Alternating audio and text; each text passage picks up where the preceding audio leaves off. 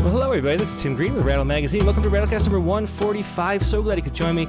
We have Alexis V. Jackson as our main guest today. She'll be here in about 10 minutes. We're going to start with our Poets Respond poet uh, first. But before we begin, I should say that Rattle's a publication of the Rattle Foundation, a 501c3 nonprofit working to promote the practice of poetry. We've been in continuous publication since 1995 and are unaffiliated with any other organization. We just do it because we love poetry, and I know you do too. So please do click the like button, share, make sure you're subscribed, click the bell for notifications on YouTube, leave a review on iTunes or Spotify or um, whatever you can do on like Audible or I don't even use Audible, but whatever you can do on that, um, click something to tell the computers that this is good content, and then other people see the content, and then everybody gets to see more poetry, which is what we're trying to do here. Uh, now, today's poet is Gordon Taylor, and uh, we have him right here with the poem "The Entertainers." And uh, here's Gordon right now. Hey, Gordon, how you doing? I'm good. How are you doing? I'm doing great. I'm so glad you could join me. Um, so to start, just explain um, what inspired this poem and, and, how it came to be. Like, when did you start writing it this week, and, and you know, how did the poem come to be? Um, so a friend of mine uh, sent me this article about um, a, a, teenager in Florida who um, uh, has been class president throughout his high school career um, and uh, a member of the LGBT, LGBTQ plus community um, who's uh, became the valedictorian for his class. Um, and so there was a conversation that um, uh, Xander, who's the, the boy in question, had with um, his principal. And the principal stated that um, that Xander could not mention his LGBTQ act- activism uh, within his valedictorian speech, which essentially rendered uh, him speechless mm-hmm. um, on many, many levels. um, and so this sort of led to me thinking a lot about my own um, my own teenage years and and learning and education. Um, in the late 80s um, during the the AIDS crisis, um, and I was thinking a lot about the slogan "Silence equals death," which is something that um, ACT UP used as a as a slogan um, uh, in support of activism um, for um, for AIDS uh, folks. Um, so. Um, from there, I started thinking about a whole bunch of things. Um, just all these sort of braids between uh, like historical figures, like there, there's some ancient Greek history in the in the poem and uh, just the the tension between different generations. How how different is today from back then in the '80s? Um, what is education? Um, and and this strange irony of of being a valedictorian, um, where your your main um, goal is to represent and speak. In mm-hmm. fact, yeah, yeah. Um, and to to be told to be told that you can't speak and I, I, started thinking about you know the idea of um, you know the supporting character versus the main character and who's allowed to speak and who's allowed to tell the story and who's allowed to have the stage so to speak and and i started thinking about you know the, the metaphor of entertainment mm-hmm. in relation to that and in relation to my own sort of personal experiences as well yeah, it's interesting to hear the, how the poem came to be because it's such an interesting braid of different ways that you confront the topic through the different sections of the poem. Um, do you want to go ahead and read it? The Entertainers. Sure. The Entertainers. Once I was appointed alternate valedictorian in case the main boy got sick. I was a scholar of sex then, glossy men in magazines stacked at the back of a tobacco store on Queen Street a guidance counselor scratched a penis onto a chalkboard, but never explained pleasure or HIV or how silence equals death sign bouncing in a documentary we weren't allowed to watch. Plus, today, another valedictorian stares, speechless, into a Florida crowd. He can't say the word gay, and you show me a stone leopard in a book poking through sand memorial to the sacred band of Thebes, pairs of male lovers, elite warriors enlisted to defeat an army of Macedonians. It was expected they'd fight harder to defend ardent bonds. They were all slain at Chaeronea, cameo concluded. Plus, once my brother hated me, though His smothering never succeeded. In my teenage bedroom, floor littered with books and socks, magazines hidden in a box in the closet, his hands circled my throat when he shared a belief that the honor of loving someone means his voice belongs to you. You sound like a girl. Plus, today my best friend's wedding winds on TV. I gripe about queer sidekicks in Hollywood movies. He has no arc. He speaks just to make the hero laugh. My husband hisses, Quiet, you're ruining the film. Plus, you don't need this rage anymore. Our clasped fingers made of centuries of holding, our legs braided, a dialogue on our sofa. His own brother, our best man, but I still feel hands crushing my larynx. Plus, once I ran up an ancient green hill but tripped, dropping my spear, just here for you. You looked back at me, protective but annoyed. We reached a crowd of clanging and slicing at the top. I lost sight for hours in a scrum of shields and pink clouds, avoiding cuts, pretending to be dead beside your hushed head in the purpled grass. Plus. Yeah, thanks so much for sharing that poem. And I'm glad you read the pluses. I was wondering if you would, because um, it, it's a part of it too. And it's a subtle part that maybe people would miss. Um, just excellent work and, and really powerful, moving poem. Thanks for sharing your experience and, and making poetry relevant. Thank you so much. And thanks for giving the poem a voice, uh, especially on this topic. Yeah, definitely my pleasure. Yeah, take care. Thanks. Okay, now we're going to take a quick break and we're going to switch gears and go to Alexis V. Jackson, today's main guest. So uh, hang tight, and I will be right back.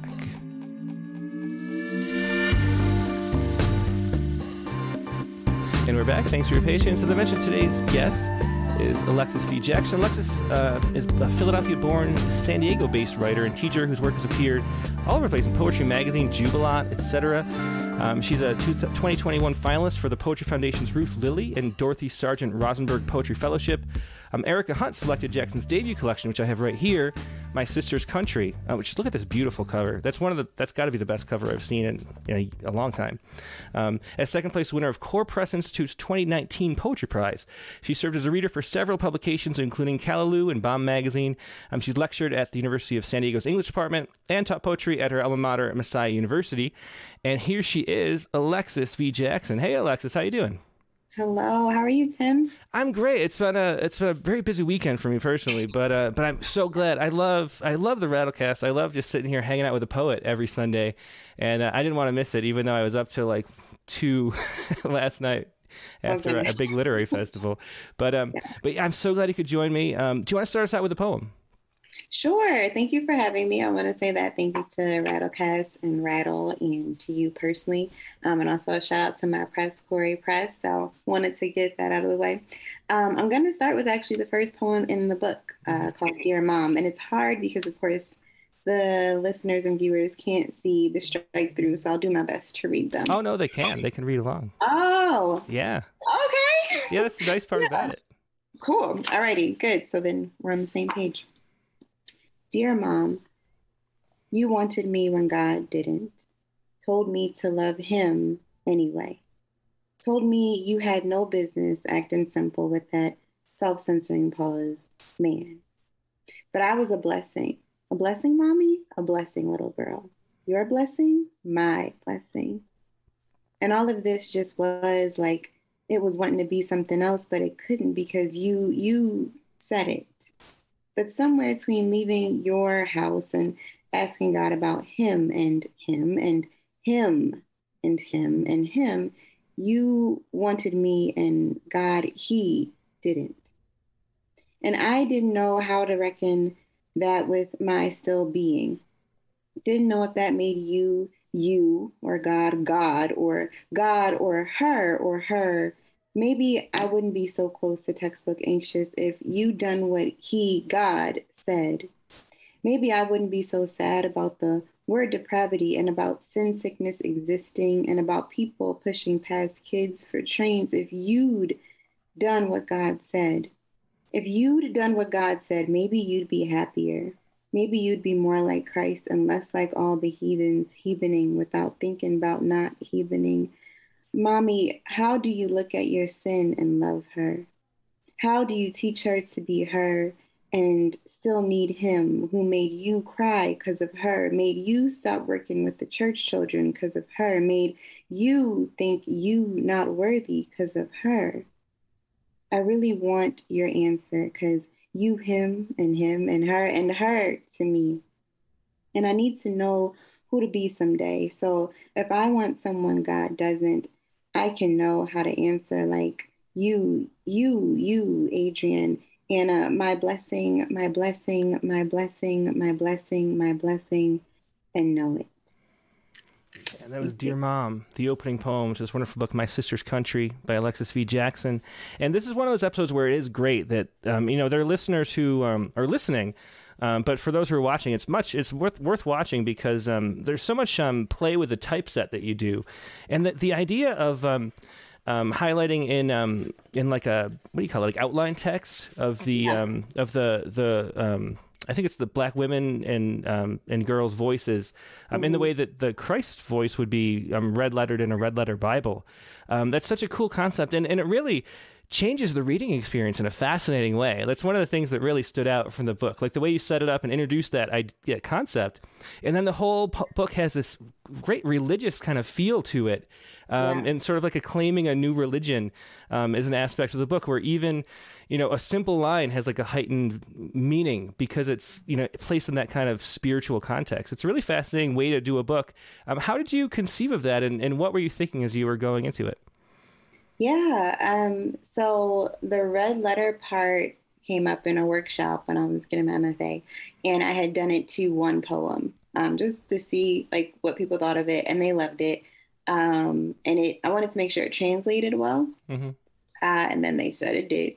So um, of course that that stuck, and as I started to pull the other poems together, um, it was a, it was important to me to make sure people were aware of like you were saying there's a way that the the speaker in this collection is creating a new religion right? Is saying well what i was taught wasn't right.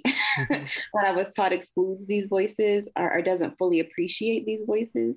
Um, and these voices are the foundation of what i was taught right? Like i uh, received they are the lens through which i received any idea of what a god or the idea of love is. Mhm. Um, and so it was important that they be highlighted and heightened in that way. Um, and so the red, of course, couldn't go to print because that's expensive. But it definitely is.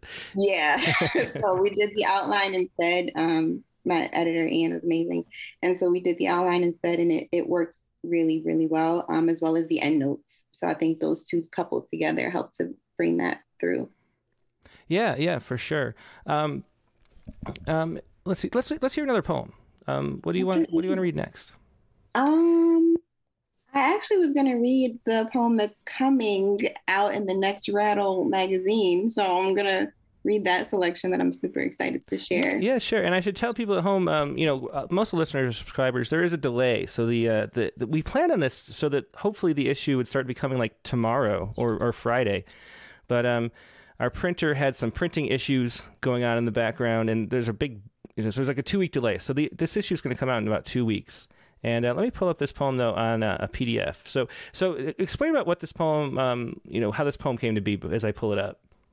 Yeah, so um, Wang Ping has a poem called Things We Carry on the Sea. Um, and I was inspired by that to write this poem, in particular, the image of a yellow vessel um, carrying immigrants and, and what that can mean.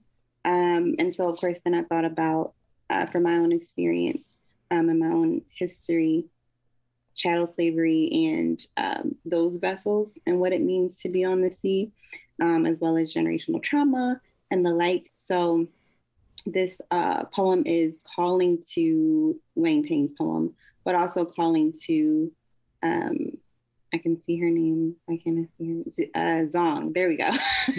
NourbeSe Philip Zong. And so I'm imagining what it's like uh, for a child and going back to a childhood memory for me, which is being in the water, right? Um, and rub- rubber duckies and yellow vessels in that way. But what does it mean to reenact trauma and to uh, have that trauma like in in you even as a child um, and so that's what this poem's about exploring that that world where all these things are true um, and so here it is. This is our first look at rattled uh, rattled summer issue for people at home. And go ahead and, and read uh, go ahead and read it. Okay thanks. What we carry off the sea zong survivor's child takes a bath after wang ping's things we carry on the sea. It was Sesame Street, Ernie particularly, who taught me how to covet the company of a floating vessel. His duckling shaped and filled with air, mine, always a ship like boat, both always smiling and squeaking. Splish splash, I was taking a bath. Ernie and I would sing Bing Bang, Elmo saw the whole gang, a song about embarrassment, a song about being stuck in the water after invasion while the unwelcome party excuse me, while the unwelcome party arrived while we are too naked and too surprised and too out-armed, and then we join them. A splishing and a splashing. On wash days when I was allowed to soap soak my body and hair, you could catch me trying to float in the tub, trying to be a life raft for the Barbies, lying in a row on my tummy, tugboat would watch from the soap dish, and the pink and green haired trolls would take audience next to the spigot as I sang, to, sank to the bottom, nappy and knotted, a splash, small bodied and black. How long can a child at sea hold her breath or float, or try to float, without a bright rubber boat, without the company of others, co hoping to reach a friendly shore? How long does a splish and splash before she acquiesces. We was a moving and a grooving, we was a rolling and a strolling. Why even here must all the dolls be black and the language be black? It is 1995. Do any still have to jump and sink? A splishing and a splashing. How long does a body hold memory of a body? How often does a body reenact someone else's memory? How many songs and sounds tangle us in something like home, where we have reason to greet sated water with nothing to covet? Yeah, and once again, that is the uh, a poem from from the summer issue is about to come out. What we carry off the sea, Zong survivor's child takes a bath, and and it fits really well just with the context uh, of the book in general. Um, you know, that's the poem not in the book, but um, but the same themes come up. That's kind of that kind of baptism, yeah. you know, a renewed baptism through like my own actual experience. Um, and I think I read that you grew up in a pretty strict um, Baptist um, household, right? Um, I did. so, so how did that? And I'm always interested in, in how someone came to be a poet. So, so how did that? What influence did that play on um, you becoming a poet, and and how just in general? Like, do you remember the first kind of poem you wrote, and and how you came to be where you are now? I do. Um, thank you for that question. It's so layered and beautiful, honestly. I think um, there's, so in my experience as a child, right, uh, going up, growing up in the Black Baptist Church, um, for Black History Sundays and things like that. Um, and even outside of that, right, there's this thread of connection to Black American literature. Um, so there's, of course, even visually, right? The picture of Martin Luther King Jr. that's on the wall, as well as like the picture of an imagined like white Jesus sometimes, not in every context. So we get those alongside one another. So we are reciting, you know, Langston Hughes and Maya Angelou and Claude McKay in church on Sunday, mm-hmm. um, as well as scripture and um, discussing the parallels between Moses and the Israelites and Black experience. Um, the themes of overcoming, uh, what it means to have a God who doesn't give you the spirit of fear and allows you to fight in certain ways. Um, but there's also, alongside that, uh, what this book uh, struggles with as well, even with Dear Mom, you can see that tension um, is also like what what happens to you know women in these contexts, um, how women's bodies are policed, how women's sexuality is policed, um, and the grappling I had to do with that. And poetry worked um, really well, I think, yeah. uh, to, to get to those things. But yeah, my first poem ever written was actually along the veins of, so I'm definitely heavily affected and impacted by and inspired by the um, Black Arts Movement. My mother went to college. I have my mother to thank for that, along with my upbringing. But my mother went to school at Bucknell in, in the 80s. So she was heavily influenced by Nikki Giovanni and all these voices and Sonia Sanchez. And that's what she taught me. So I was, you know, listening to these poems and having her recite them to me, even like while she's rocking me as a baby.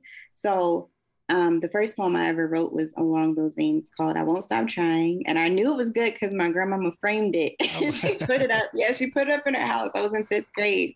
Um, and it was a poetry exercise um, at my school, which was also a Black Christian school. So, mm-hmm. same thing. We were learning um, Maya Angelou and Walcott and Langston Hughes. Like, these are just a part of our literature curriculum um, alongside scripture and Bible verse and catechism and things like that. So it was a writing exercise in class, and I wrote it, and the teacher thought it was good. And I came home, my grandma thought it was good, and that was, I would say, the first poem I ever wrote. And I was 12, I think. Mm-hmm. Yeah, that sounds right. Fifth uh-huh. grade, uh-huh. 11 or 12. Yeah. Um, yeah. And so, so did you, um, you know, think you'd be a poet the whole time? Like, is that something? No. Yeah. so, no, so what was that journey like? Like, how did you, how did you come to, you know, as an adult, become to be a poet? Yeah, it's a funny story and a, a beautiful one at that. I'm going to use that word a lot. But um, I, as a kid, I wanted to be my, my, mom. Basically, I was like, "Oh, mommy goes to work and like wears a suit and looks important, and people come to her office." Uh-huh. So I knew I wanted to do something like that. Um, and then, of course, being preoccupied with as many people are like making enough money to survive being a writer just didn't feel like it was the right path for me um, so when I got my first, uh, second job out of college, my supervisor, Marion Bernardi, and is still very, very good friends. Um, she was telling me, you know, that she was trying to help me build a career. Honestly, she's like, you're going to um, do research and sponsor programs. You should get your uh, master's degree in it. Mm-hmm. And I started getting ready to apply for these programs, and I was like, nah, like this isn't what I want to get my degree in. Like I want to study writing mm-hmm. and um, I want to study poetry. And she's like, okay, if that's what you want to do, but you need to start making steps toward that. Um, and I thought prior to that in college and undergrad, I did a lot of personal essay. So that's kind of where I thought I would hang out. But mm-hmm. poetry, like I told you, the first poem I wrote was when I was in fifth grade. So um, I think that always was going to be my home and always was. I just probably spent the majority of my life fighting it, trying uh-huh. to get a quote unquote, you know, sensible career the way that many people are cultured, including myself at the time. Um, and so poetry had a home in me. And then when I had to choose something to study, that's what I wanted to do. Um, and it just has worked out really beautifully. And I don't regret any parts of it. But yeah. Yeah, yeah, that's great. Well, we're, we're so glad you're, you're here doing this. Uh, let's hear another poem. Sure. Um, I have Crooked Room from the collection as well. I'm gonna go to that. Um, is profanity okay? Should I? Yeah, profanity is fine. Okay. Uh, but what page number? It's page 18. Okay, perfect. Yeah, yeah. There's no. Uh, we put it on the um, you know, child, um, you know, not for children. Viewer discretion okay. advised. Good, so, good. It's not yeah. riddled with it, but it's it's here. So I okay. just didn't want people to, um, you know, be offended in that way. Um, this is a Zuhitsu, so a little background on this one. This entire book I consider an extended Zuhitsu. Um, Zuhitsu is a um, J- sorry Japanese form of poetry. Um, I think Shai Sonahim, I think I'm saying her name right, um, is seen as the like mother of this form, uh, where she took she was a court reporter and took different fragments of the day and some of the things from court and then put them all in this book and hid it in her pillow. Hmm. Um, hence the name the pillow book, which is what it was called when it was published. And I think there was a film too, but I digress. So what Zuhitsu is, is a form of poetry that takes fragments of anything. It could be something uh, my mother said, it could be some a newspaper um, headline, and it brings it together. And uh, I think it literally means sweeping brush. So it's less concerned with the subjects and more concerned with the movement through. Um, and I think this is a good one to read so you can feel that movement and experience what this form is capable of with me. Okay. Um, okay, so Crooked Room. When I finally touch you, I won't ever remember holding my breath. these lengths of time like one Mississippi, two Mississippi, three Mississippi, four M I, cricket letter, cricket letter I, trace cricket letters down the lining of your jaw. Blue in the face, river clay, your ear ends taste like salt and vinegar, and that's just fine. I still call you Candy, King, and Angel, and Baby Love. We still talk about Fish River Canyon like Namibia's up the street getting redone, like they'll let us in after the reno and about the ice cream canyon craters and my butter pecan that we can't remember who spoon carved, playing spoons in the dozens with our legs laced together. Yo mama so ugly, Rice Krispies won't talk to her. Yo mama so dumb, she went to the dentist for a Bluetooth. Whose mama gave who what crooked big and second shovel looking toe? Shit, I burned the bacon and you haven't touched my eggs. And Gwendolyn Brooks wrote something about burnt breakfast and bleak ballads of dark villains and milk white maids and you're already thinking of the Negro speaks of rivers and being born by the river. And I'm thinking of Vine's viral version, Red, Red, Red, I was born by the river, I was shaking that ass, and it's been too hard living with nothing but the idea of you. I write these crooked poems with the idea of you when I'm worried about them having the wrong idea of you, so you'll never come home.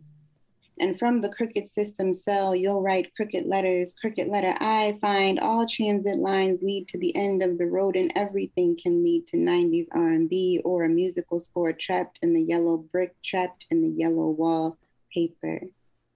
Yellow or red boned is something I am not. Cooked marrow is closer to the true color of my skin, so you don't put me in songs or club sonnets, and that's just fine because I do. And I'm just fine until you reach for my waist. And I'm wondering why you want what doesn't make you sing, why you want Lady in Brown, dark phrases of womanhood, half notes scattered, crooked down across crooked room. Couldn't figure out whose hand was on my thigh, but it didn't matter. I must have wanted it. I was the one who missed the train, who made the dinner, who wore the red silk and the whole smile and the waxed brows and the Nile and the Tigris and the Euphrates and Malaysian curly and the catfish and cheese grits thickness and dark red ribbons in my hair, milk tea on your fingers, the wood burns white all night. You pull in and out of me until I'm plump with love, round enough to eat. If I wasn't so damn fertile crescent like, I'd be able to stop growing, to stop growing them, to stop producing cash crop kids, more arid good land, to stop looking like good land, like Canaan, like second Eden, like the well and the drain. Delta Stewart has said to count while my gum pops to make this part easy. I think of her with you here, and I start inhale, counting, hunchback, hunchback. I saw a snake in my Bible between the beginnings. How strange to see it on legs with arms and feet, handing mother a clementine because it was jealous and just mean. I think I saw it in the Pledge of Allegiance and in the tent meeting and strung between your hands when you laid them on Lily Blue and told her she'd be forgiven for dancing with Eddie Sherman when all she was doing was dancing with someone who wants to love her. And that was Crooked Room um, from Alexis V. Jackson's book, My Sister's Country. Um, can you talk about that concept of the crooked room? I think is that Gwendolyn Brooks? Is that her concept, or did she? Who's who's who oh, came for that?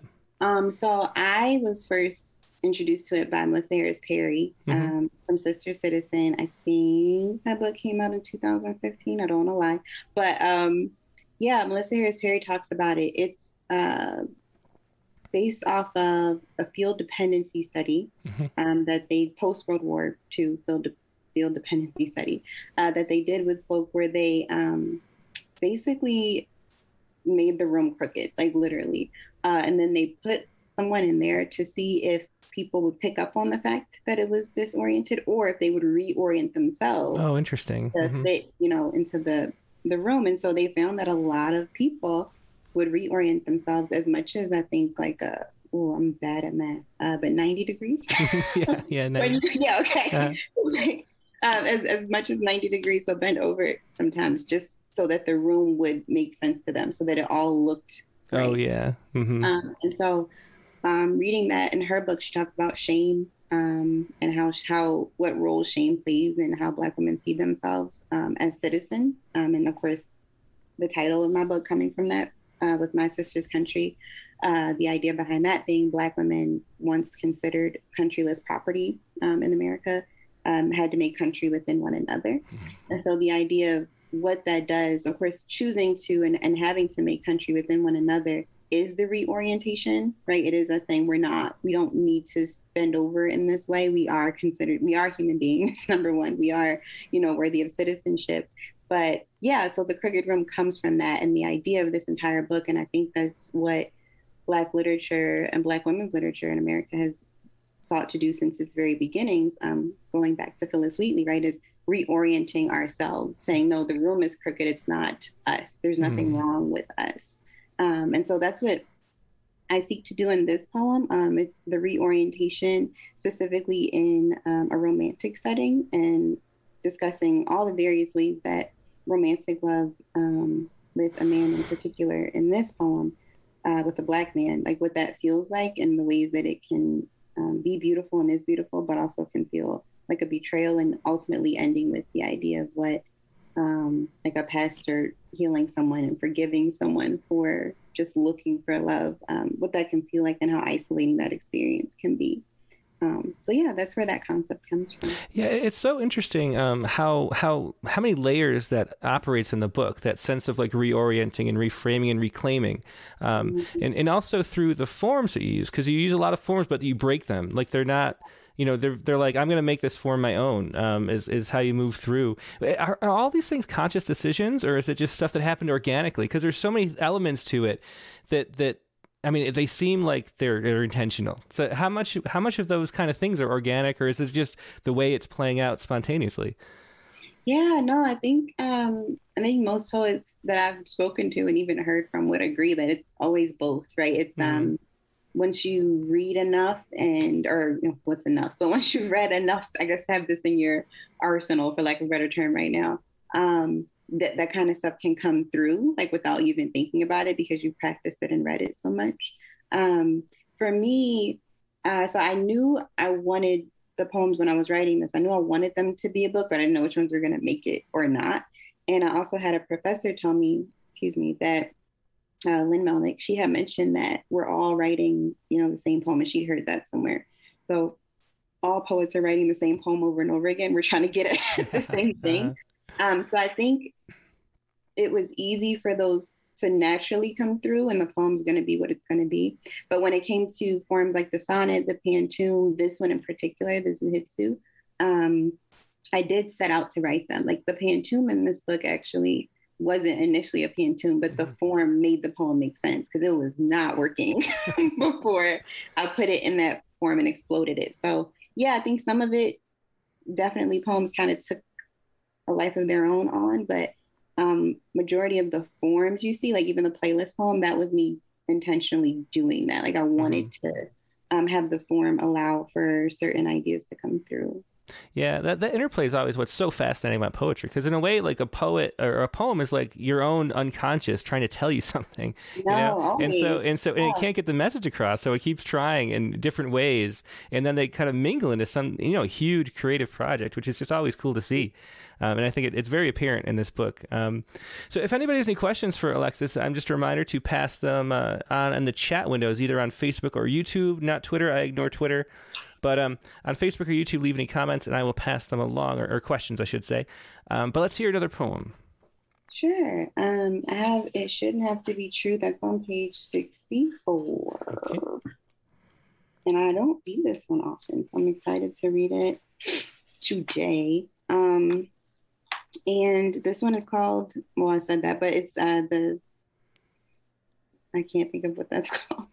But the italics, uh, because of Balaam's donkey, numbers 22, 21 through 39. Um, that's important as a church girl for me to talk about because I've heard um, many a Black woman preacher talk about it um, from the perspective of so with Balaam's donkey, the idea is, you know, Balaam is trying to go somewhere he shouldn't go. And then God uses the donkey finally to like tell him to, to speak through him. Um, and I've heard many women uh, when black women preachers when discussing women's ordination use that particular text to say, well, God can use a donkey. Why couldn't God use a woman? Um, and so this poem is after that in terms of like thinking about God using a woman to talk and speak about these things, but also um, what it means to be relentlessly attempting to tell someone something and them refusing to hear you. So it shouldn't have to be true. I do not understand the wind in my chest. The way your control of it moves mountainous regions, I miss photographing. Tell me, how did you fashion my tongue? Was there an invisible carving knife lying on my navel with instructions on how to shape my hollow? Telling you to march around me until you got the sound of breaking cypress and the smell of your favorite citrus and the scratch of a coughed up whisper. An angel asks for your blood. I've been telling you, an angel asks for your blood. Beloved, your path is a reckless one. Tell me, how did you fashion my tongue? Let me learn it. In the diner, you tell me my questions about the nature of lust and the source of love and the need for love from Black women are nonsense. In the car, you say my confusion about the body is childlike. In the hallway, you state that I know nothing about what I'm saying about myself, how to shape my hollow, and the scratch of a coughed up whisper, and the smell of your favorite citrus, and the sound of breaking cypress telling you to march around me until when I was 15 and found the breath to say, You hurt my feelings when you say that, you said, Stop girling. Was there an invisible carving knife lying on my navel with instructions on how to shape my hollow? Bodies of African women were translated as a type of data used in the freedom of men. African women were translated as data, type of freedom, bodies used. The way your control of it moves mountainous regions, I miss walking. I love you, I love you, I love you, I love you, I love you, I love you, I love you. All the wind in my chest and the cypress branch in my throat say so. That was It Shouldn't Have Been True, um, again from My Sister's Country. Um, I think it was on the um, Kore Press website that I read an interview with you. We were talking about um, imposter syndrome and being yeah. at a, which is something I think we can all relate to. Um, you know, I for me being an editor was like, what the hell am I doing? Like, how am I? Especially when it's like I'm picking poems from people who are like much more experienced and have been around forever, and I've read their books before I even uh, became, you know, some of the first poets I read. I'm deciding which poems of them are worth publishing, which is strange. Um, yeah. And so I think that happens to everybody. But how how did that affect you? Um, and and why was that an important you know thought to you? Oh man, I mean, it's something that I feel I would say maybe about as recent as three months ago that I've just started to absolutely shake.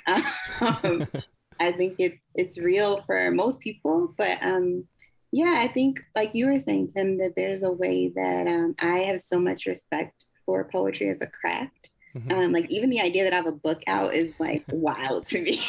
so um, I'm still like, oh my gosh, people wanted to publish my work. Um, but I also think it was uh, part of the trouble I had with even being comfortable putting the work out mm-hmm. initially. Mm-hmm. And I have a poem that I'll, I'll read that talks about that, but a little bit. But yeah, just like, who am I? Are people going to find out that I'm like, you know, not Gwendolyn Brooks? Like, do and I'm like, no, people already know you're not Gwendolyn Brooks. They're just expecting you to be you, right?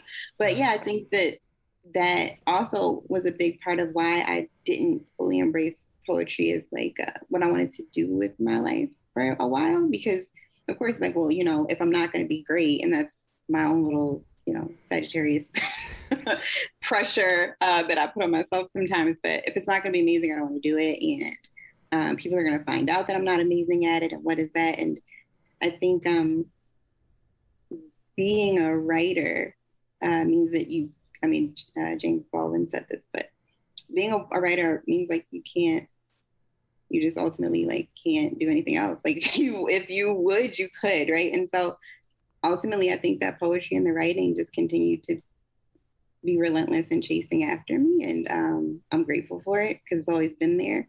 But um, something inside was just like, yeah, shut up. And I, I, told you what that was, right? When my boss was like, okay, with your life, this is what you're going to go study, and this means you're.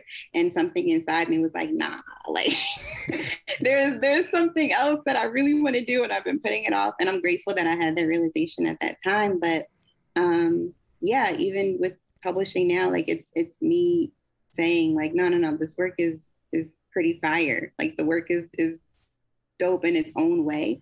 Um, but that came with a lot of therapy. I'm going to be honest, a lot of therapy. And honestly, also just really, really am surrounding myself with artists. Like finding good artist community is important because then it's like, okay, all of us are in the same boat. Like it's not just me by myself feeling this, um, which then makes it less of a feeling. If we're all, you know, publishing and getting work out and thinking about these things, and but we do it anyway, it's like, okay, yeah, yeah, yeah. It's less of a, a thing and more of just get over that and do the work and get the work out here to do what it's supposed to do on its own. Mm-hmm. Yeah, I always wonder. If, it seems like um, I wonder if everybody feels that way, and we just get better at hiding it over the years. you know, like I wonder, you know, if um, if um, you know, does Patricia Smith feel imposter syndrome? Is that is that possible still? I mean, I, I don't know. Or, or, eventually, does it go away? I, I, we'll have to have her on and ask her. But um, let me know what she says. I'll watch when that one comes up. I want to know. Um, do you want to read that poem that you mentioned? Um, uh, whichever about that relates to that. Oh, yeah, yeah. That one is on page seventy nine. Okay, thanks. And y'all will hear the imposter syndrome at the bottom um, or at the end. I do want to talk about a little bit, help y'all get into it because I know you know readers and viewers are all in different places um, with what you read and don't read. So um, a little bit about it. This poem was written um, after June Jordan's essay, Nobody Mean More to Me Than You and the Future Life of Willie Jordan. Um, and it's an essay I taught and I love teaching it. I, t- I love teaching June Jordan, period. But I love teaching this essay and her essay, something like a sonnet for Phillis Wheatley. Every time I can teach it, I will. But um, in this particular essay, she's with students and they're reading The Color Purple. And they're like, oh, no, no, no, like this is not right. Who writes like this? Uh, who talks like this? And she's like, okay, well, let's, you know, these are Black students. And she's like, well, let's talk about this. Let's come up with some rules for language and African American um, vernacular English, or AVE. And so they come up with term like uh, rules for how you should use be.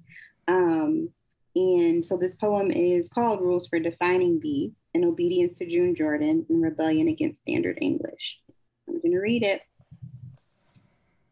I be in my head on things sometimes. Be right in the middle of something and be thrown right off by my own self on was, could, would, and maybe. I be wondering if I be anybody else, be anywhere else, if be and be different. Be like Beyonce don't have lungs. Be like flies just fly. Be like, why I can't just be some rich man's boo? Be folding clothes or be on the phone or be reading and be like, I can't be no bomb for my block or my hood or this school or this world or some man or people I only read about. Then I'll be having to stop myself because I'll be forgetting to finish what I'm doing, be forgetting to be where I'm at. It'd be getting bad though. Walked into class and was thinking, been waiting on walking in here and being me. Been wanting to walk down the street in Harlem and in Philly without being pressed up on. Be yawning and they be like, baby girl, you be needing to be in bed earlier been writing this poem and been thinking about my man and been wanting to not worry. Been wanting to not be so hard with him when he be wearing his hood up. It do be cold, but he mine. And I be needing to believe that we be all right where we be. And I be so mad that I can't be mad. And I be listening to that Solange song, but it don't be working sometimes. I've been in my feelings on these things off and on, be wondering why I gotta be so wrong and be working so hard to be so right. And I ain't never gonna be right because it ain't never gonna be right. So why I'm reading all this Jordan and Shakespeare and Smitherman and Plath and theology and poetics and news? Why I'm doing all this school? Why I be wanting to make more people to be where I be and they ain't gonna be able to be breathing without grieving. I be wanting to put this out and be wanting to feel right doing it. It just ain't right or I be something I can't be right now. So I can't be having people reading this being all confused about how poetic, how genius, how well schooled I really be. I be thinking too much, was thinking too much. Be having to say, girl, stop, you be too much. This be what it is. This be enough. Yeah, I love that. I'm glad you read. It's one of my favorite in the book. Um, Oh, thank you. again, that is um, um, rules for defining Be from uh, my sister's country. And I, was wondering too, as I was reading the book, where do you think poetry lives? Um, you know, because your poems both play a lot with the page and, and the layout uh, on paper, but they also have so many voices collaging in with song lyrics and things like that. And it seems like great, like performance type poetry. Um, uh, how do you, uh, you know, where do you think of of your your how do you think of like your audience consuming your poetry? Do you think of it listening or do you think of it as the page or both? How does that interplay as you're writing a poem? Yeah, um, I'm actually I'm thinking of well, I haven't started yet, but I guess in my brain I'm writing a craft essay on these kinds of things. But yeah, um, with print, I understand that my reader is gonna be reading it, so I do think of it as that. Um, my hope is that they attempt to read them out loud, so that they also can get the sonic quality there. But what I think the beauty of poetry is is that because you know it is metered um, and language in general, right? Uh, mostly iambic pentameter, right? But yeah, it is metered. So there is, um, even without having it change the sonic environment, um, there is still a way to read it that you can get some, you can get the cadence and you can understand it. Um, and I think, you know, Black readers from my experience also will be able to like lead into a lot of that and have access to it a lot easier, I think. But um, like you said, I think reading it, I've had many people tell me that the poems broke open for them in a different way after hearing me read them. Mm-hmm. Um, so I think that the performance of language on the page um, is where the poems live, Mhm. but they also definitely live in my mouth and in the, the performance of me like reading them. Um, and I love that about my work. I think um, I'm very aware of the fact that when I read, and I think most all poets, I mean, I could even say Patricia Smith, right? Hearing her read um, as a like slam poet and a performance poet as well, right? Hearing, reading her books, um, and then also like listening to her, there's a similar experience, but also a very different experience, right? Yeah, And the poems live in both places. So I think uh, a poet is aware of the way that the reader will interact with it um, and always understanding their audience, but mm-hmm. very much so, I know that there's a performed quality to these that works really well. Yeah, it's just an it's interesting thing because you know for we hadn't nothing but the oral tradition for you know yeah. 300 their 30,000 years or however long. And then and then we had the printing press and all of a sudden we had books and we had a, a written tradition and mm-hmm. um, and that was like the easiest way to disseminate things and now we're back to stuff like this where we can yeah. just hear you read your poems. yeah. we don't need to have the book. And I was I mentioned I was at a literary or arts festival yesterday and um, you know, walking by the booth, you know, nobody cared about the books, but then when we had a poetry slam at night, it was like a packed house and everybody loved it. Like I, I it, like just it was couldn't be more stark because it was like, oh, these are poetry books. Okay, see ya. and Yeah. then, but then when people were actually like being human beings performing them, um, you know, it just everything came to life for an audience. And so it, it just as much as I love books, and, and I, I feel like almost worried that that that Mhm. you know this kind of experience, which is great, it might take away from the book experience. Like like books might be an accessory to reading rather than the other way, or you know, performing rather than the other way around. So I don't know. It's just something I've been thinking about and trying to. It's since doing these podcasts, which are like my favorite thing to do. I love hearing poets read their own work. It's great. But then it almost makes the book like like why do we need the book? and I don't I hate that thought. So um, yeah, I mean, I think, and that's interesting. Yeah, I think um, so. There, it's weird, right? And I, I haven't really thought too much about it, but even studying the tradition of poetry, like you were just saying, um, and of course orally, um, even you know outside of any European context as well, like poetry was living um, and breathing without written text. But there's also, you know, like I said, Black arts whom I'm heavily uh, influenced by. So, you know, there were albums like Gil Scott Heron and Nikki Giovanni, and they had like poetry albums, um, Jayne Cortez, The Fire Spitters. And um, I think, like you're saying, I think more people, and unfortunately, I think it is the way that we've been cultured and even our academic system, right? Where people are more comfortable listening to poetry mhm. than they are reading it. It seems scary and heady and like that's for like really smart people. Um, and I think uh, the- in the ways that it can be made accessible, it, sh- it it's helpful. But um, for those who love the page and like to read it and study it and care about line breaks, I think the books are always going to be there.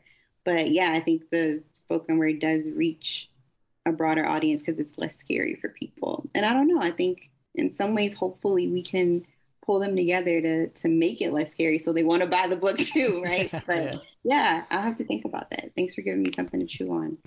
Um, let's see.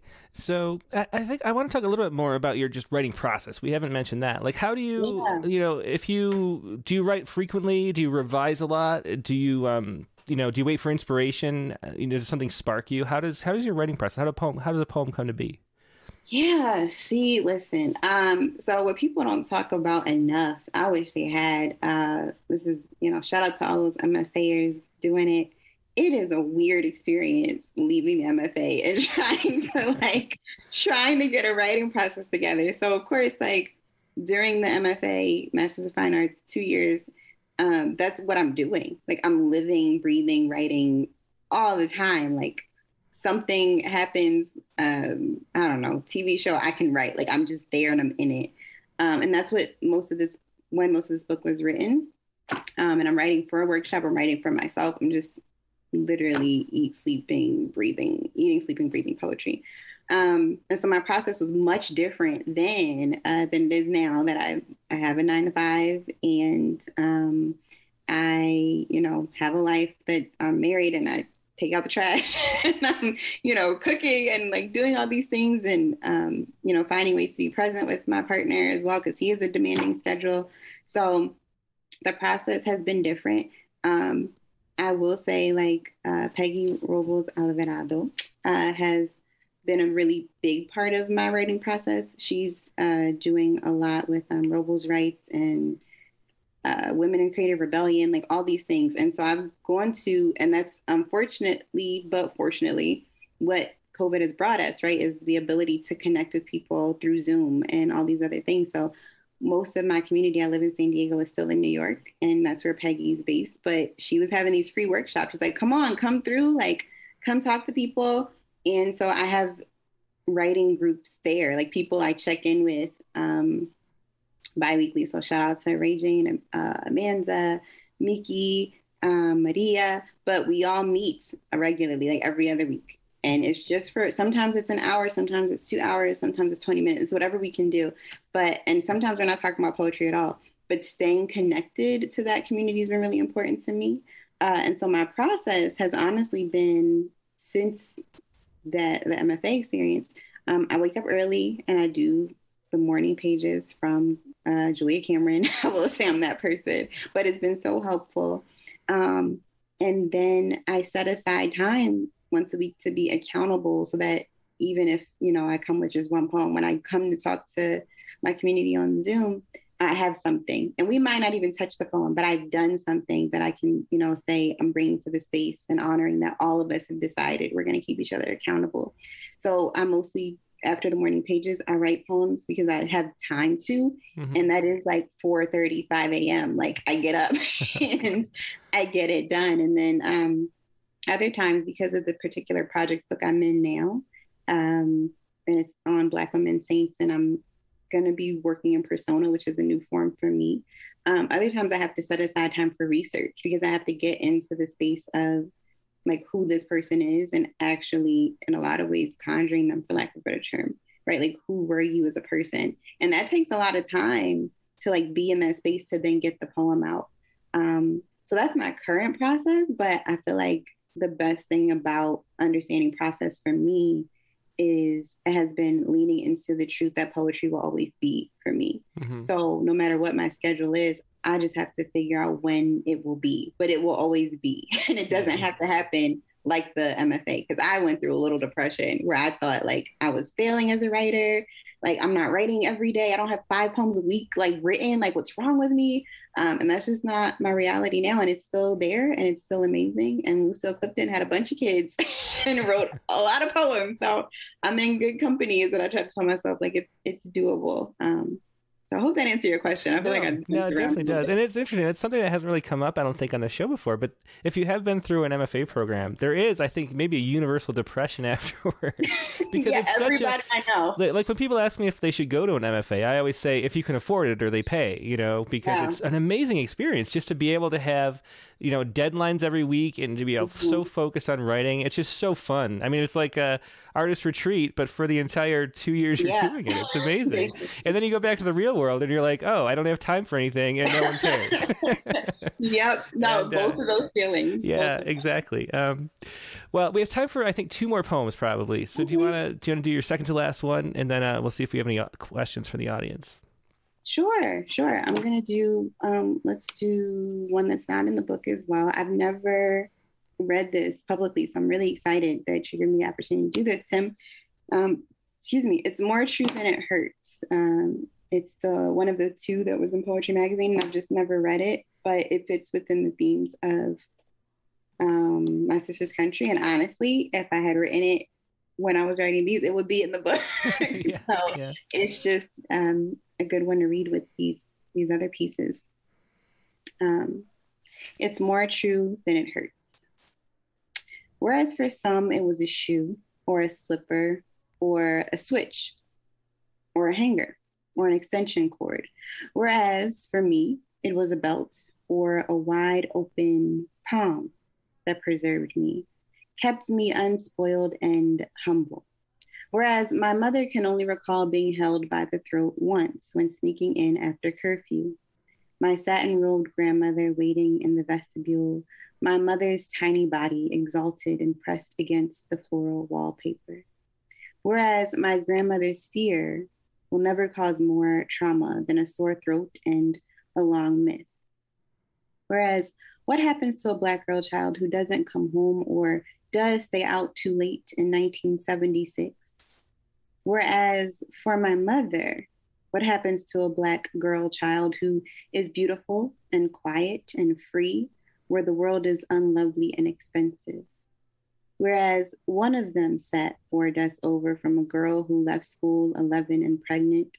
Whereas my grandmother has one daughter and my mother three, and there are no sons, just scared, solemn faced fathers. Whereas I have never levitated or skipped school or been pregnant or known the slap of anyone with whom I did not share a name.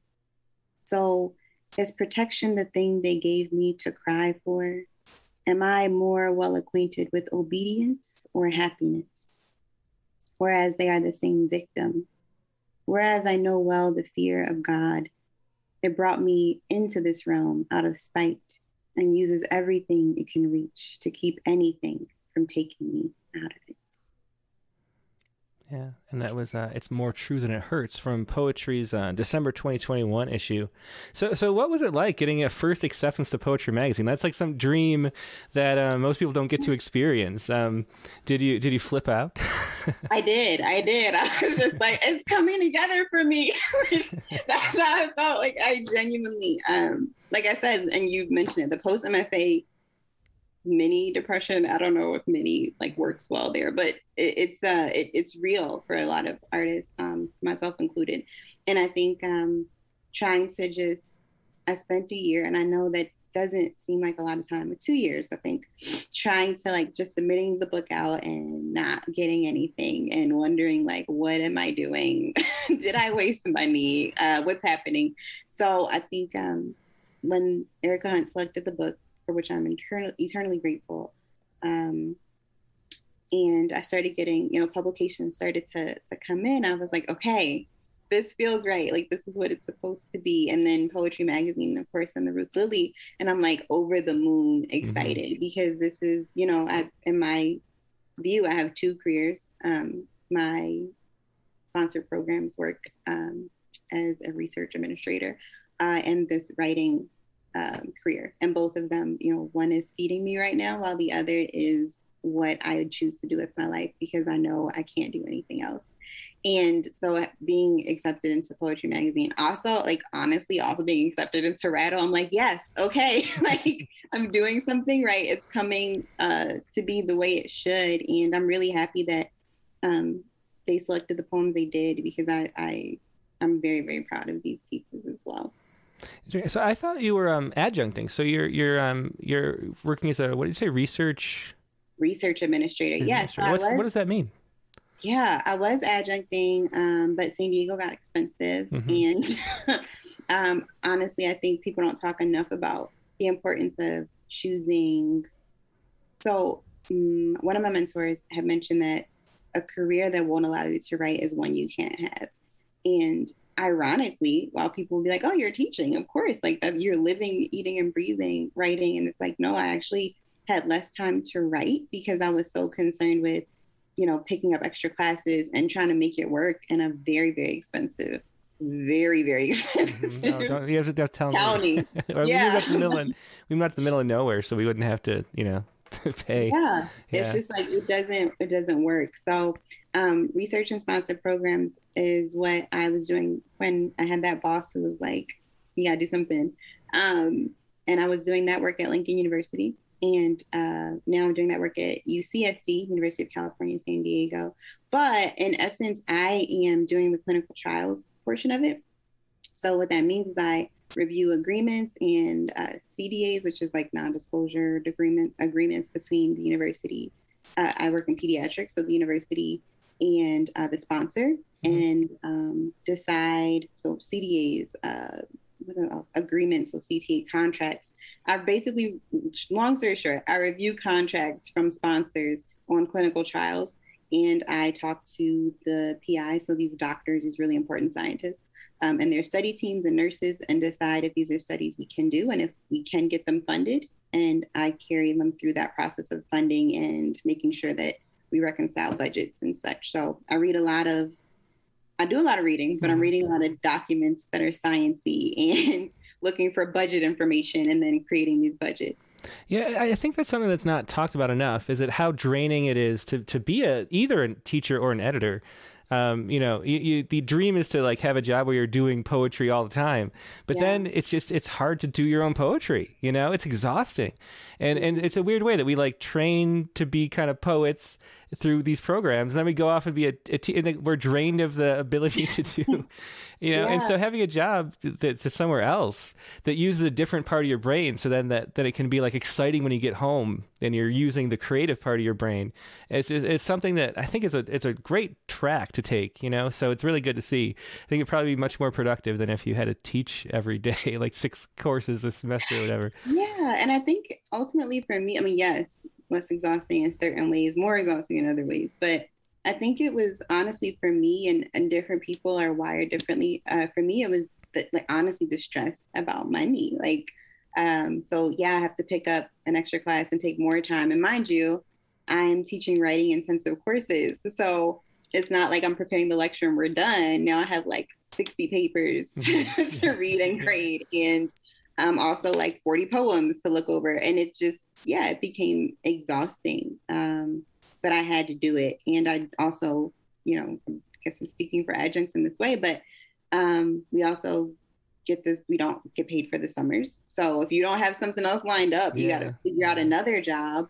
And um, there's the truth that you don't get paid for the time you're prepping for the course and also the time after the semester's over if you're still wrapping up grades or meeting with students or like if you're an invested teacher like I am, like some of my students who graduated um, have my phone number and they're publishing poems and I'm so proud of them. But that all is not work I'm compensated for. Mm-hmm. Um, yeah.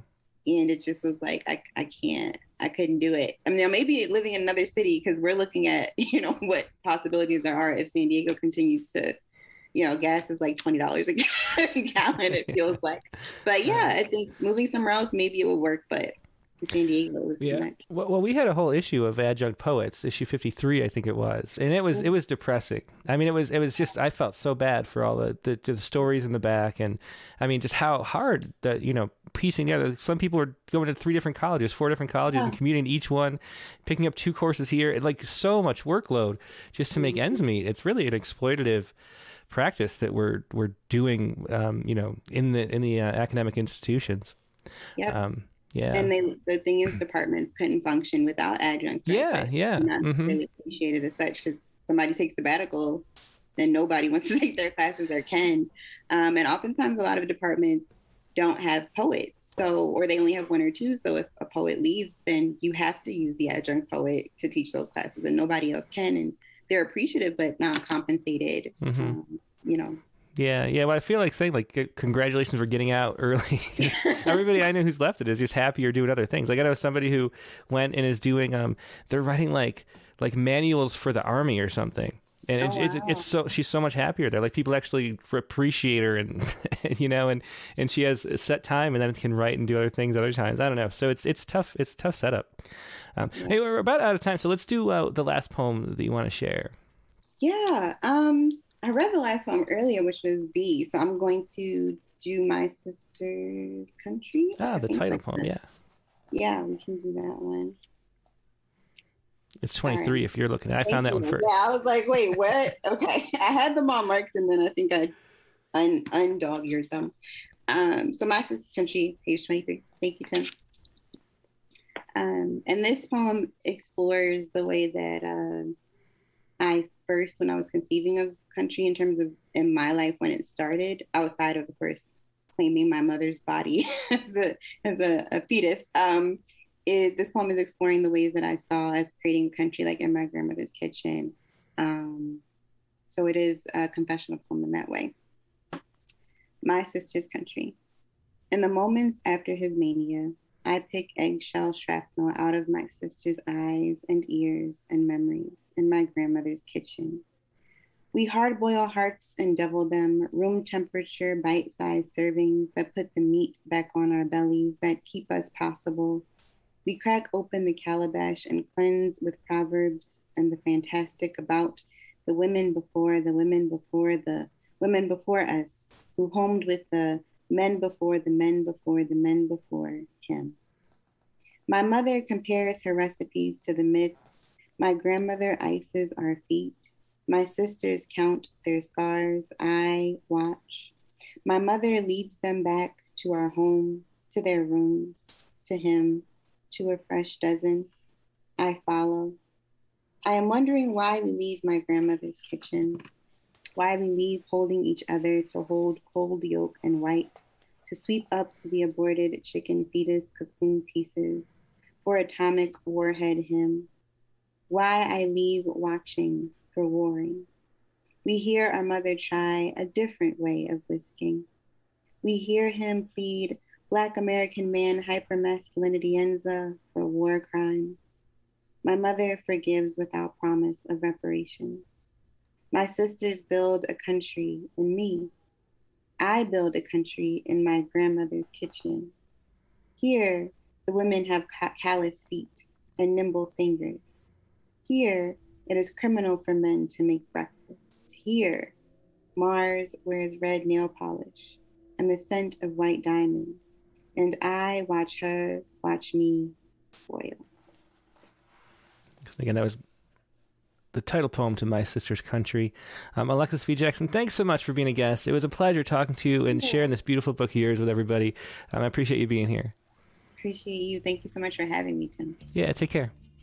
You too. Okay, we're going to take a quick break and go to the open lines now. The, the prompt for this week was um, was to uh, write about your earliest memory. So um, get that those poems ready. Um, but in the meantime, visit Alexis V. Jackson's website. You can find it at um, Alexis V. Jackson, just like it is on the uh, on the title here on the book, AlexisVJackson.com. So check out the website, My Sister's Country, available from Kore Press Institute and um, I hope you'll pick up a copy. So I'm going to take a quick break. We will be right back in just a few minutes or a few seconds, I guess I should say. Um, see you soon.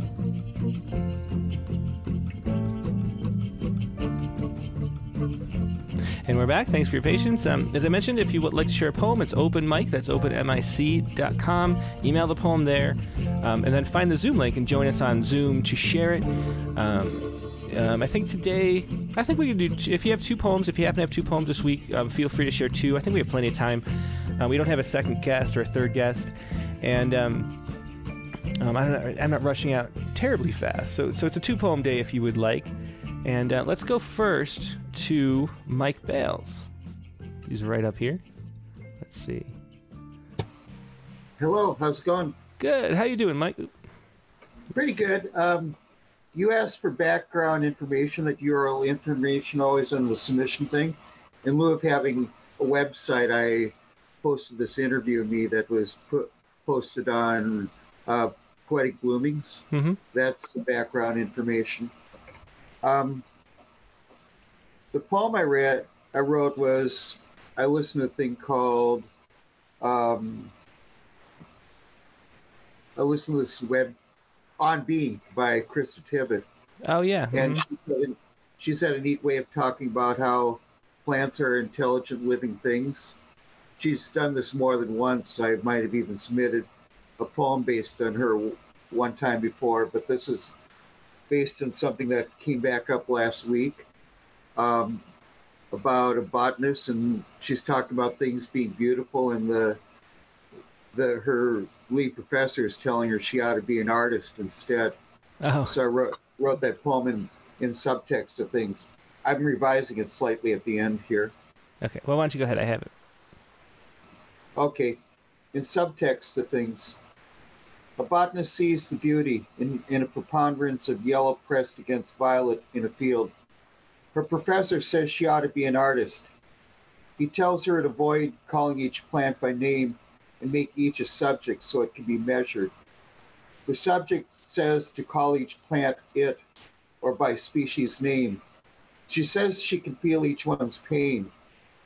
Yet unobserved bees outdoors, attracted by the colors, pollinate more. A field in bloom reaches for the sun. Moss without name clings to rock, and in and in time turn it turns to sand without notice, unhypothesized. Yet the student asks for a kinder world, a deeper level of understanding, of life objectified and sharded. Each weekend she stands barefoot in a field of clover she holds dear, as a breeze speaks to her, a whisper, a soft cry, a greater, a greater calling she hears. Great. Yeah. Thanks for sharing that, Mike. Uh, that was uh, in the subtext of things. The title I have. What did you call it? You call it something else, right? Um, in subtext of things, I Oh. got the name right this time. Last time I threw you because I didn't get the title right. Um, that's the title. It was the thing I submitted to Poets Respond this week. Yeah. Thanks for sharing, Mike. Always a pleasure. Love your work. Okay, thanks. Yep. Take care. Um, I was trying to think of what I forgot to mention, and what I forgot to mention is that you can send poems about anything you want. So you can do news poems, you can do uh, you can do the prompt poem, you can do um, um, poems that you've published recently and are you're proud of. We can just share the link, which is always fun. So uh, email that to openmic at mic openmic uh, openmic at rattle.com. Sorry, I'm tired today. It's, it was a late night last night. Um, let's go to uh, let's go to Stephen Croft. Hey, Tim. Hey, Stephen, how you doing? Is this your first time out, or have you been on before? I couldn't remember. No, I've been on before, Okay, a couple times before. good. Well, good to see you again. So, uh, what do you have for us? Um, this is a poem about Ukraine, and I uh, I wrote this for Poets Respond, but uh, wrote it on Tuesday and thought I would try the New Verse News first because they usually get back in a couple days. Well, I was successful there, Ah, but I had a I was working up a contributors note for Poets Respond, and this was part of it. Kalush Orchestra was surely the world favorite when it won the Eurovision Song Contest over the weekend. I was particularly struck by the official video for the song released a few hours after they won. So that had a lot to do with the poem.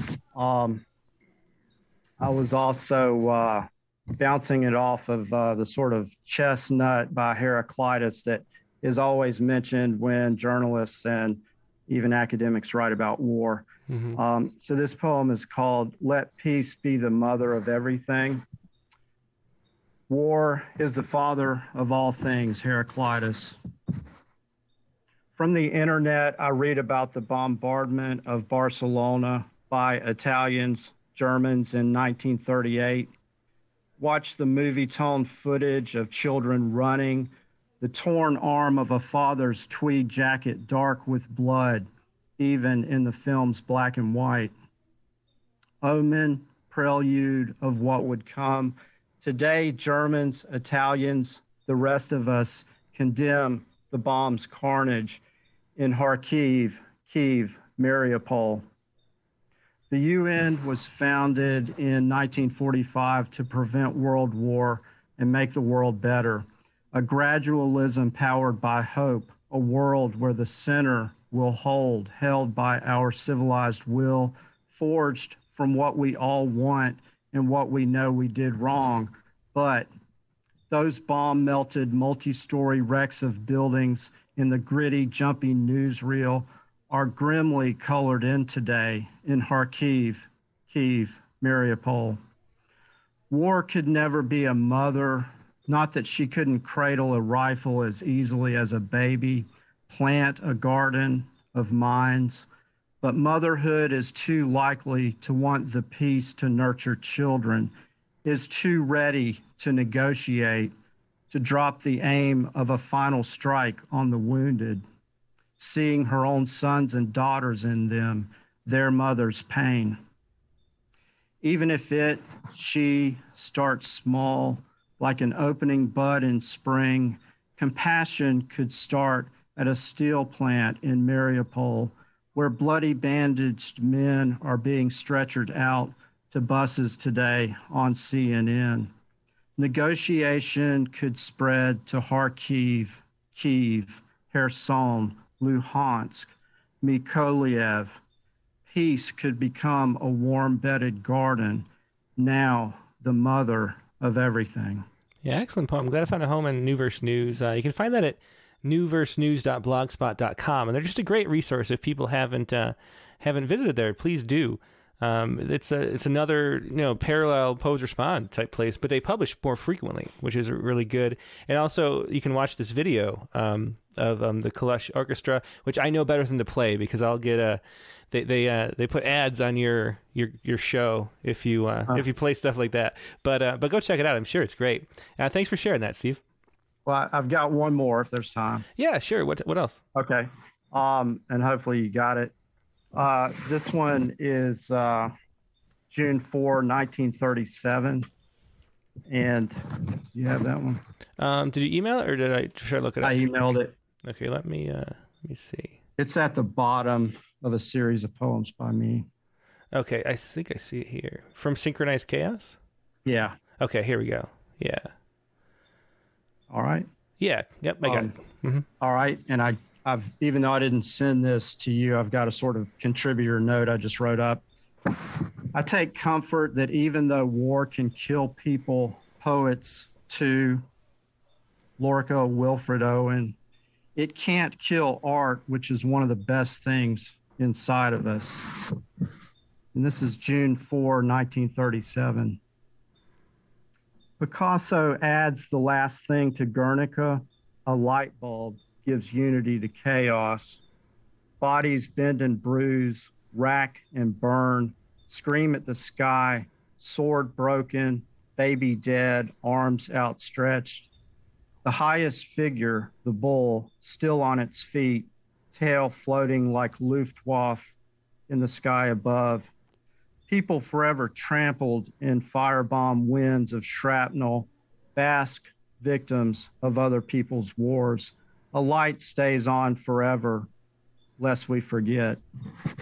Yeah, excellent. June 4th, 1937. And this is from um, a journal called um, Synchronized Chaos.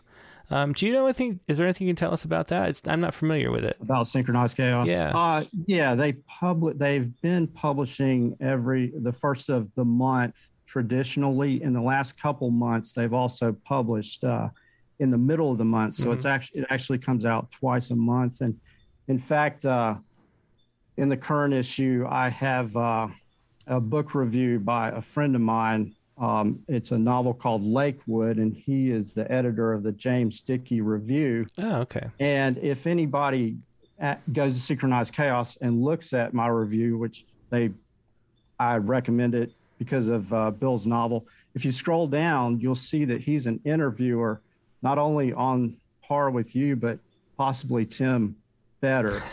so well, he's just, been around a little longer. yeah, just take a look at it, and uh, if you can. Yeah, well, great, and that's at Sync Chaos. It's S or S Y N C H synchchaos.com. Synchchaos.com. Um, yeah, thanks for sharing those. It's I always love seeing new journals. It's fun to. I'll check this out later. Yeah, thanks. Thanks. Okay, thank you. Yep. All right, and let's go next to. Uh, let's go. Actually, I'm going to let. There's a bunch of people in the waiting room. I'll have to admit everybody there. Let's go to a Dick Westheimer next. Hey, Dick, how you doing? I'm doing great. Glad you uh, got a great weekend of. I hope you had good weather for your. Oh, well, we always do. I mean, it doesn't rain. It's it. The last time it rains up here where we are is like May 1st, and it won't rain again, which is a problem toward the end of the summer. but uh, but it, you know, every day is beautiful, and as actually it was uh 65, which I thought was going to be a little co- cool, especially for like people coming up from LA. But with the sun, it was just beautiful. I, I'm glad it was it was a little cooler because we had a great time just hanging out at the booth, watching people walk by uninterested in poetry. but but the slam was super fun. You know the thing you said about um, uh, sp- spoken word or spoken poetry or you know poetry readings. For me, I love the combination. One of the reasons why I show up to everything you do is because you always have the poet speaking and and the and the text and those things combined together really make the poetic experience for me Yeah, I think it's ideal too. I love I love being able to do you know hear it and read it at the same time. It's just you get to everything all at once, which is is the best.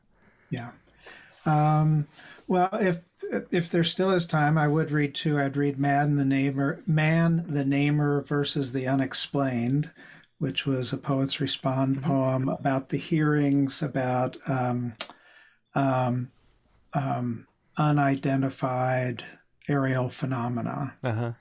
um, which. Uh, Are you are you a believer? Well, that's the interesting thing. I had a lot of difficulty finding my way out of this poem Mhm. because I was predisposed to not being a believer. Yeah. And so, like, I sat with the last, with the poem sort of three quarters of the way finished because you just can't write to an end of a poem if you already have a preconceived idea. So I kept, you know, rereading it. And I think I came to a almost, I, the poem probably needs work, but Mhm. I think I found a way out that wasn't predictable if you knew me before I started writing the poem. Interesting. Perfect. Well, let's hear it. This is uh, Man the Namer versus the Unexplained. Um, and the epigraph is from Ursula Le Guin, A Wizard of Earthsea, My Name and Yours, and the True Name of the Sun, um, or a spring of water, or an unborn child, are all syllables of the great word that is spoken slow, slowly spoken by the shining of stars. There is no other power, no other name. In the beginning, the God began with naming heaven and earth, light and darkness, water and sky. But the God tired of this work. There were so many creatures that swarmed the land and sea and filled the air above. After little thought, the God created a being he called man and said to him, These things I've brought forth need names, and whatever you name, you shall have dominion over. And the man rubbed his new formed hands together and beheld the naked form before him and named her woman, though she proclaimed she didn't want a name. And without being asked, laid his hands on her bareness. Then turned he turned his attention to the forests and fields and said cow which he milked and sheep which he shore and deer which he hunted and ox which he yoked and tiger which he feared. The flying things he identified by feather and song, goldfinch and blue jay. Chickadee, he said, and then bobwhite and loon, whose croon made him weep, and crow whose caw secretly mocked him. And it was good, or it should have been, but man was running out of names and lost patience with this game. He forgot the names he once knew. Instead of warbler and wren, all he remembered was bird. Venus and Vega became star. Cirrus and Cumulus became cloud. He even forgot the stories about such things, of the great sojourns across the sky, of the hammer struck lightning and quothing ravens, and coyotes who howled the world into being. At la- and at last the man could only name the things he made computer, car, mortar, war, the machines and screens between him and the things given him, like the sea and sky and swarming creatures. So, when the aliens came, in their saucers and glowing disks, the man named man could not see and did not believe. He named the people who saw such things kooks, made movie spoofs, told arch jokes on late night TV. He called the flying things unexplained, which was a curse for what man the namer could not explain, he could not own, and not owning is the worst that the naming man can suffer. Oh yeah, very interesting. I love the way you where you went with that. Uh, very surprising, as you say. Um, I'm not a believer myself either. I, I find the uh, the new ones just uh, especially poor evidence. you know, I mean, I'm just it, they're they're very blatantly, in my opinion, not anything but. Well, and, and the thing that the thing that got me at these hearings were sort of justifications for further expense uh, you know, further defense measures to mm-hmm. you know, be aware of them. That, that was sort of the tip off that these were for reasons other than just like sharing the news. Yeah, well, the, the, whole the original UFO stuff was all Cold War propaganda, and actually, I felt like that was the first or one of the first signs that the Cold War was coming back was that the UFOs came back. so I think you know we're gonna do a lot, a lot with drones, and uh, I think that's what it is: cover and, and messing with the uh, the the uh, other side. Yeah. Um, well, um, Art Art Bell would disagree with you, but uh. he would. I love Art Bell, but I don't believe any of that stuff. but I, but I love the show. I used to. I still listen to the old podcasts sometimes, uh, or not. They're not podcasts. They're actually a radio show. It was before podcasts, but. Um, so yes. the other one is the blue boat in the deep green sea, and this should be your earliest memory, right? Uh, yes, which which for me they're not a lot. So so this this is a figment, or sort of this is a a phantasm almost. The blue boat in the deep green sea. The last time I sailed with my dad, as soon as we got out of sight of land, he shed his life jacket and stuffed it under the sunfish's footwell. Your mother, he said, would be mad. Good reason, I thought. He was a dying man with shaky hands, and I'd never learned how to sail. The wind was offshore, and the chop kept washing over the bow of the tiny craft. I thought about the only other time, a dream perhaps. I was a little boy huddled in the hold of his wooden sloop drink wigged sloop rigged swallowtail. The sea seemed mean, a frothy green. The sail spruce boom was stalking me. He never once handed off the tiller or had me haul on the sheet. Other than that, he was a good dad. Yeah, excellent. I love that too. The blue boat and the deep green sea. Thanks for sharing that. Always a pleasure, Dick. Yeah, thank you, Tim. Okay, now let's go to um, let's go to Nivedita. Hello. Hey, Nivi, how you doing today? I'm doing great, thank you. How about you? I'm doing great. It's fun to kind of be back to normal after a long week of uh, of events and planning and promoting. It's nice to just have regular poetry stuff going on. Um, so, so what do you have for us today? Um, something different for a change. I did not get to do the prompt poem. Uh-huh. But I sort of got back to my old habit of funny news stories. oh, great. Uh, let me try to find it. Did you email or submit that? Email. Email. Okay, let me. Uh... Mm-hmm. Oh, okay. I see. So this is um. I'll pull up the story. This is a, viral video. Dog helps monkey steal a packet of chips from a shop. And again, I can't show the video, so you're going to have to find it because um, they have this new thing where people own the rights to these videos and then they they um, put their own tags underneath, um, which is, I mean, I guess I understand. Like, there is intellectual property. Hopefully, the people who took the video got some of the money. I don't know if they did but somehow they somehow someone's got the copyright to all this stuff now and youtube and facebook can all recognize it. So you can't you can't play stuff in anymore if you want your show to be ad free um, but anyway so so explain this. Dog helps monkey steal a packet of chips from shop which uh, is here. So basically the dog is standing on all fours and the monkey is sort of clinging onto the dog's back and just reaches up and grabs the lowest hanging bag of chips and both just scuttle away. oh, that's great. Yeah, I'm going to have to watch that later because that is a, a perfect, uh, yeah, that sounds like a perfect, you know, teamwork going on there. Mm-hmm. okay, so uh, so let's hear the poem. Teamwork makes the dream work. This is not the most unusual pair of friends you may see, but it is certainly one to envy. For a shared love brought them together, and now they're ready to face any stormy weather to grab that one elusive bag of chips and flee. Teamwork makes the dream work, especially so when it comes to a bag of chips. And you won't believe the smirks once they had that elusive bag in their grip. Then they pranced away on all fours, the monkey high up on a tree, and the dog behind a pair of huge wooden doors to enjoy their treat away from the prying eyes of everybody.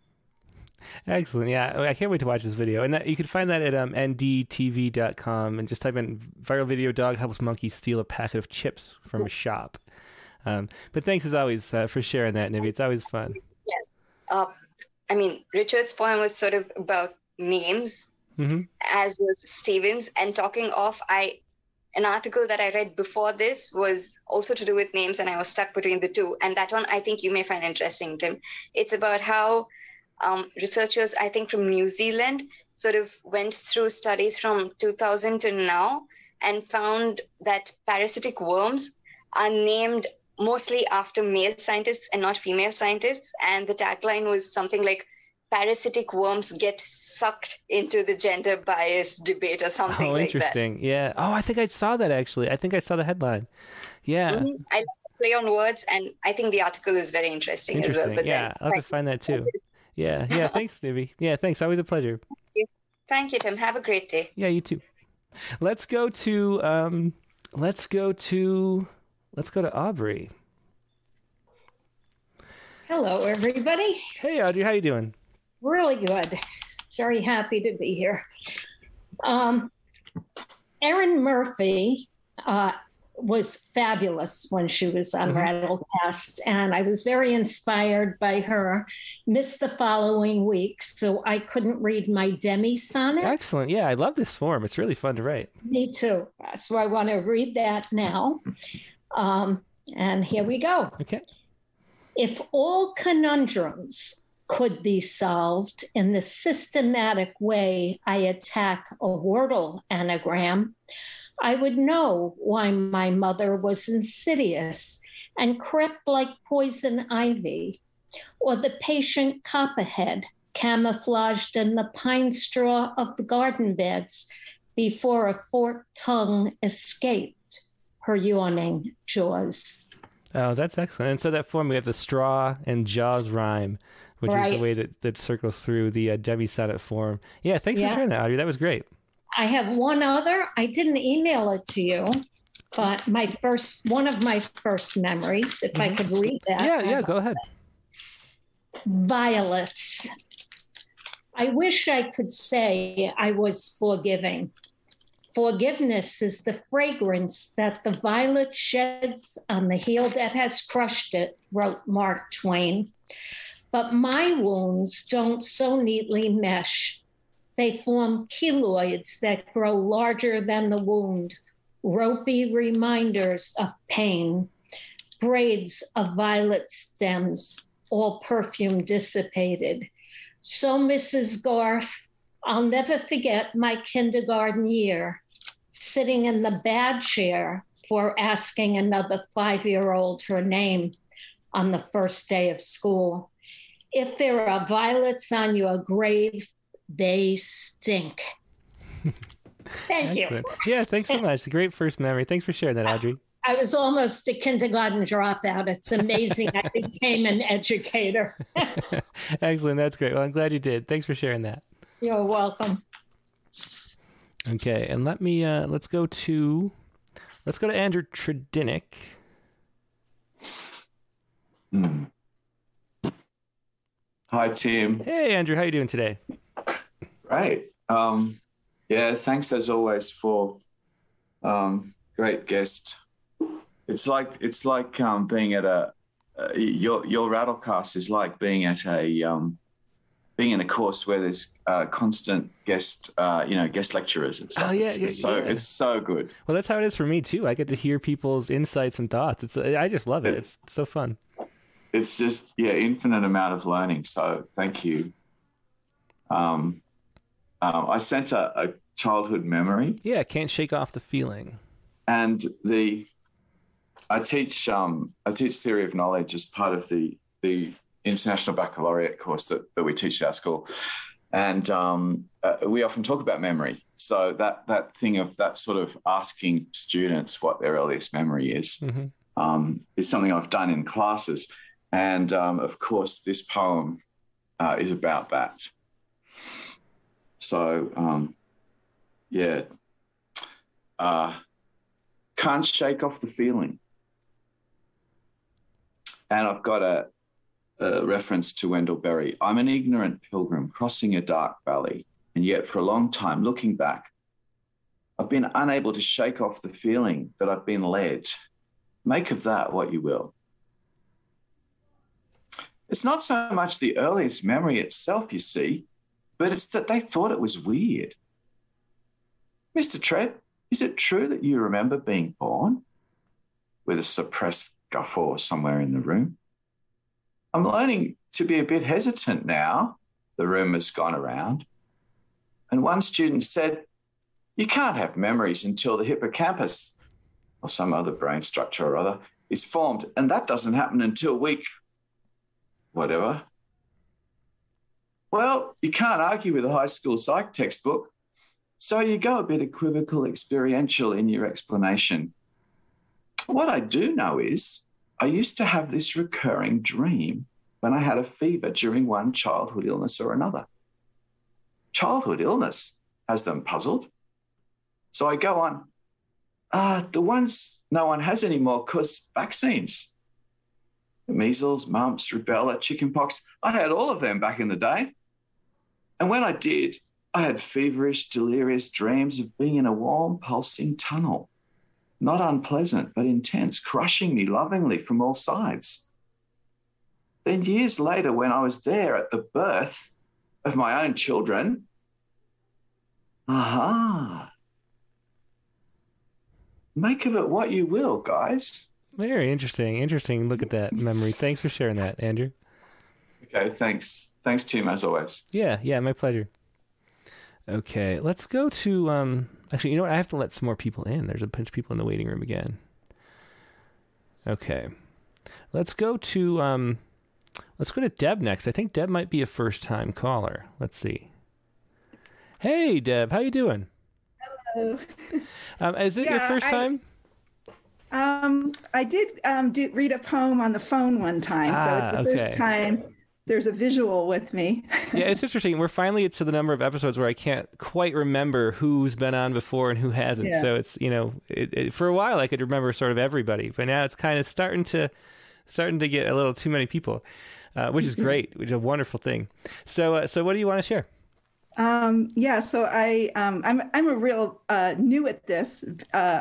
Just recently got passionate about poetry and started to try to write, and um, I just found that there's a local uh, group of poets, and they give an assignment every month, and gave an assignment to a form called Walt Marie, which is kind of like a word puzzle or word game, and I happened to write that about. Um, my mother's version of my earliest memory. And so then I thought, well, I should write my version of my earliest memory too. So I have both versions. Ah, and excellent. the thing I want to, I, I have two things to say before I read. One is that um, the Walt Marie, which is the second part, is a 10 line poem, and all the even lines are two syllables. And if you read those two syllables, then it forms a little embedded mini poem. So that was like the word puzzle, word game part of that. Oh, that's interesting. I never heard that form before. What was it called? A, a Yeah, Waltmer? so I think it's just like a, a Walt Marie. And the woman who invented it, oh, I'm going to forget her name. It's? Candace someone? I, yeah.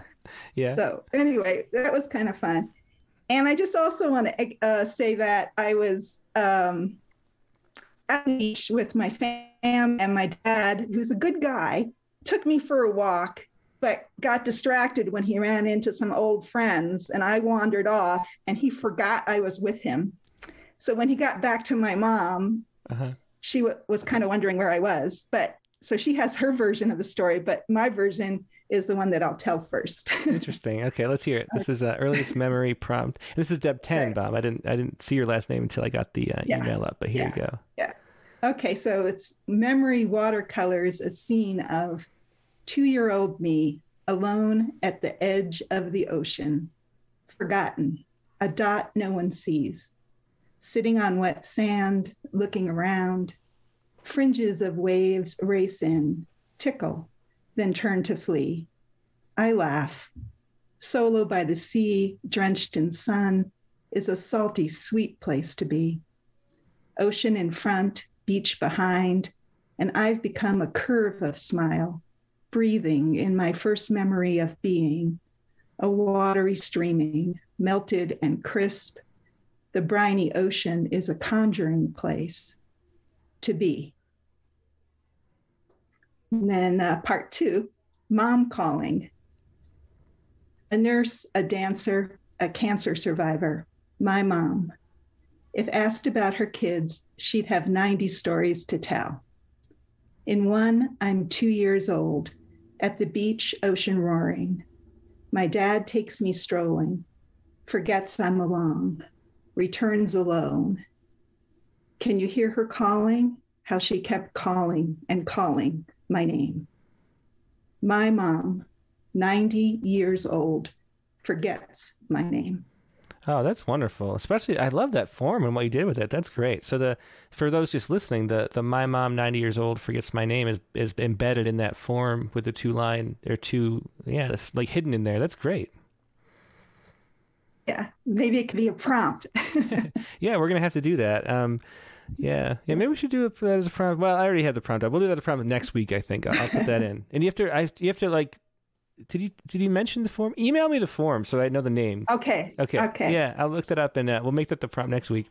It's called a Walt Marie, like the Walt name Marie, Walt just and the Walt. name Marie Huh. together. And the woman who invented it is Candace something, but I forget her last name, but I'll email it to Yeah, you. Walt. Well, I could probably find it out. Walt Marie. Okay.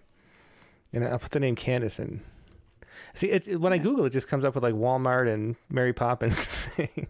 So Walt Marie. Okay, I'll I'll, I'll. I'll I'll send you the information. Oh, all one word. I see. Okay, so here And there's a thing for. I forgot to say, I just love Uh-huh. the interview. Yeah, that was she was great. I love that, and her book Yeah. is really really fascinating. Um, okay, so I found this form. Let's make that the prompt for next week. Actually, it'll be fun. We'll we'll change it up. So um, anyway, yeah, thanks for sharing that, and um, and we'll uh, we'll go to somebody else now. Thanks, Deb. Okay, thank you. Bye bye. Bye. Um, and I think I have to let, admit some more people. Let me see. Okay, so let's go to uh, let's go to Caitlin Buxbaum. Good morning. Hey, Caitlin, how are you doing today? Pretty good. How are you? I'm doing great. Great. So, uh, what do you have for us? Um, it is a prompt poem. Um, I didn't use my very earliest memory, and the one that I uh, it's kind of a litany of of memories. Mhm. Um, and uh, my sister's birthday was yesterday, so uh, that's what what got me thinking about it. Just a bunch of memories we have. Um, and the first one, I'm not even sure that I really remember it. You know, I think there's a lot of early memories that I've heard the story, so I, I've kind of internalized like, yeah, I remember that, or do I? so, um, yeah, it's it's pretty rough because I wrote it yesterday, and I'm not really sure what I'm going to do with it. But um, this is family ties. Okay, I've got it up. Go ahead. On my sister's 32nd birthday, a week after my 30th, I think of all the times we hurt ourselves or each other. Jumping on the couch, she splitting her lip on the coffee table at three or four. Ice skating on Wasilla Lake, and she splitting her chin on it at eight or nine. The neighbor boy only telling our mom, Aaron needs you. Jumping out of a tree with a rope tied around my waist at eight or nine, her slowly returning to the house for help as I screamed. Hopping on my sled on the hill above her at Crevasse Moraine to run her down, maybe 11 or 12, only to badly sprain my finger on a head sized rock. Mission failure. Playing badminton in our teens and accidentally hitting her in the eye with the birdie, her claiming I did it on purpose. The list goes on. But then graduation, separation nostalgia, bonding. Is there any pain that won't knit a person in your memory forever? Add love, and that blanket will never unravel. I love that turn at the end. Family ties. Thanks for sharing that, Caitlin, and happy birthday. A little belated for last week.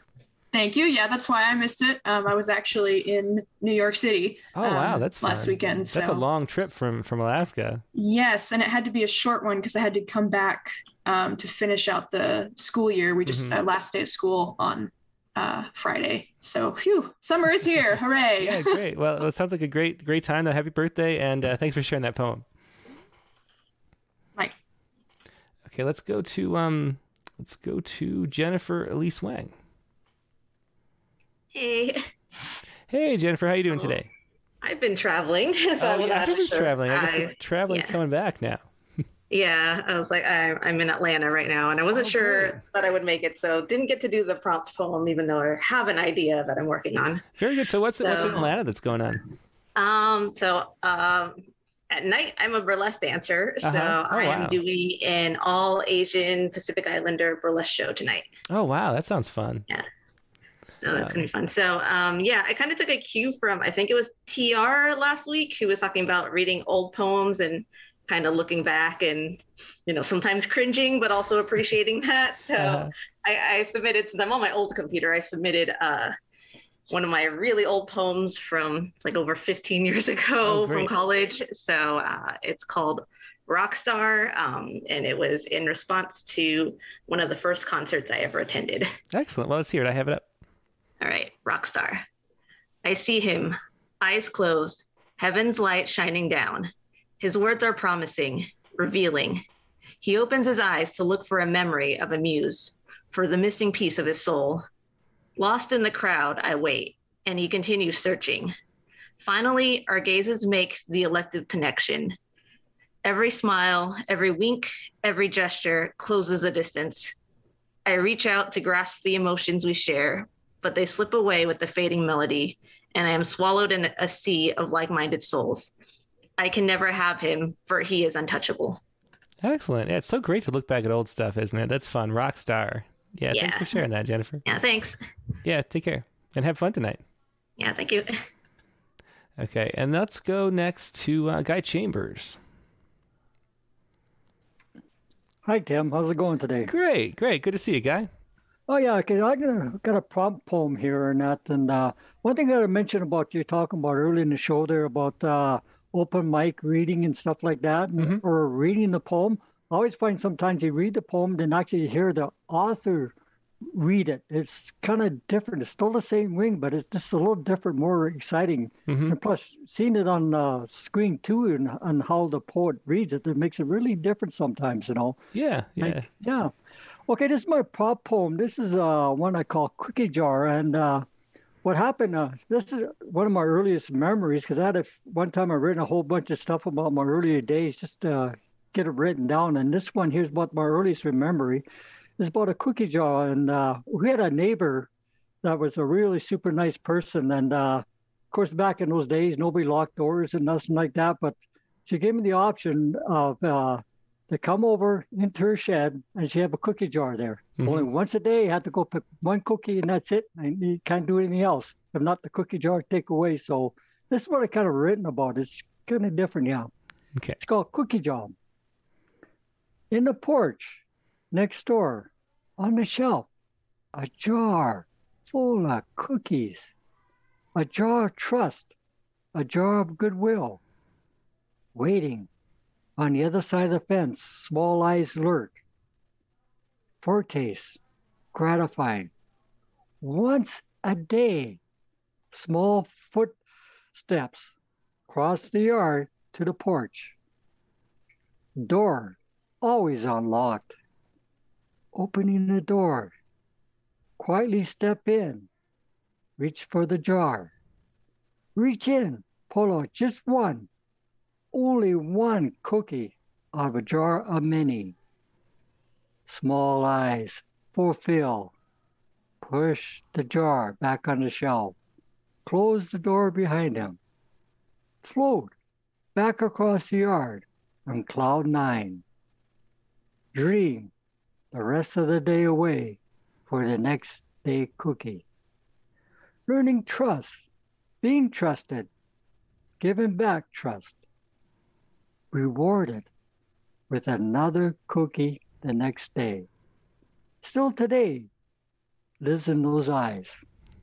So that, Yeah, I love that. Yeah, so Thanks that- for sharing that. Yeah. yeah, I was saying like just being trusted and you give the trust back, you know, it's just learned that very, very young. It's, it really goes a long way in life there. So, hmm and uh, I got another Michael poem right at the bottom there. I don't know if you, Yeah, got it there. I see it there. Yep. Rage. Rage, okay. Rage. Rage in your head. Don't let it control your day. Excellent. Yeah, great advice, guy. Thanks for sharing both of those. Yeah, like I say, like I was gonna read my some other poems about that because I got three poems coming up this week, being launching three different books here coming up this week. So, about maybe next week I'll read those ones there. Yeah, Yeah, yeah, definitely looking forward to it, guy. Congrat- Congratulations on the books.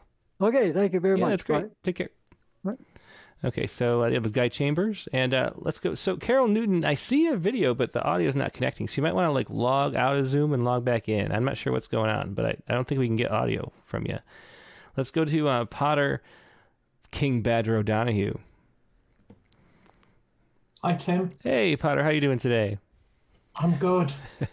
I I was so bitterly disappointed, as we always are when we get rejected and the poets respond thing. Oh, but my poem is the best. Jesus.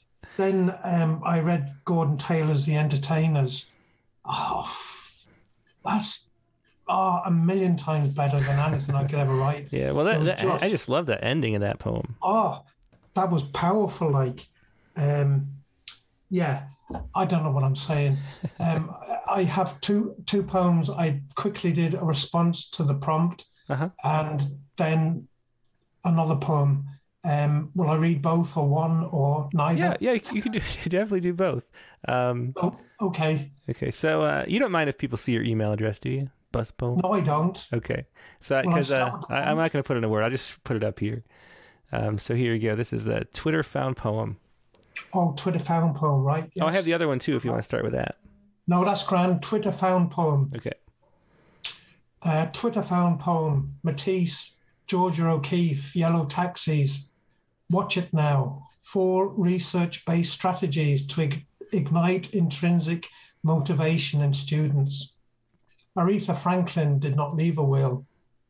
The Green New Deal, excited, edge of your seat, women getting together to move boulders, agency resources.